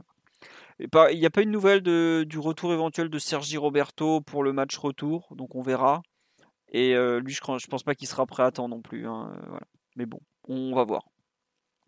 Et sinon, bah, rien de nouveau. Après, ils joueront à Pamplune euh, contre l'Osasuna samedi soir pendant qu'on sera à Brest. Voilà. Écoutez, on a, je pense, globalement fait le tour de l'actualité du PSG avec ce Dijon PSG. On fera pas de podcast de débrief de Bordeaux PSG. Hein, on, voilà. On fera un podcast éventuellement, même c'est sûr, lundi prochain avec Brest PSG et le retour contre Barcelone. On va voir euh, ce qu'il en est. On a fait donc un podcast qui a duré moins de deux heures, mais quand même euh, une heure et demie sur, euh, sur ce formidable Dijon PSG qui a bercé notre samedi après-midi. On vous remercie énormément pour votre fidélité, parce que vous êtes quand même près de 300 à nous écouter sur un match qui ne faisait pas rêver, donc ça fait vraiment très plaisir. On vous souhaite une bonne soirée. Encore merci pour tout. Tous les, likes éventuels sur le, le, live YouTube ou si vous voulez les mettre après, vos messages. En tout cas, on espère qu'on a été assez complet. Et donc, euh, le Tipeee est toujours d'actualité. Le livre est toujours disponible aussi, j'oubliais. Euh, voilà. On vous souhaite une très bonne soirée et on vous dit donc à lundi prochain. Au revoir tout le monde. Ciao. Bah, Mathieu, Omar, c'est bon? Ciao. Bonne soirée, bisous. Voilà. vous avez eu les bisous de Simon. On peut s'arrêter, on fera pas mieux. Ciao, ciao tout le monde.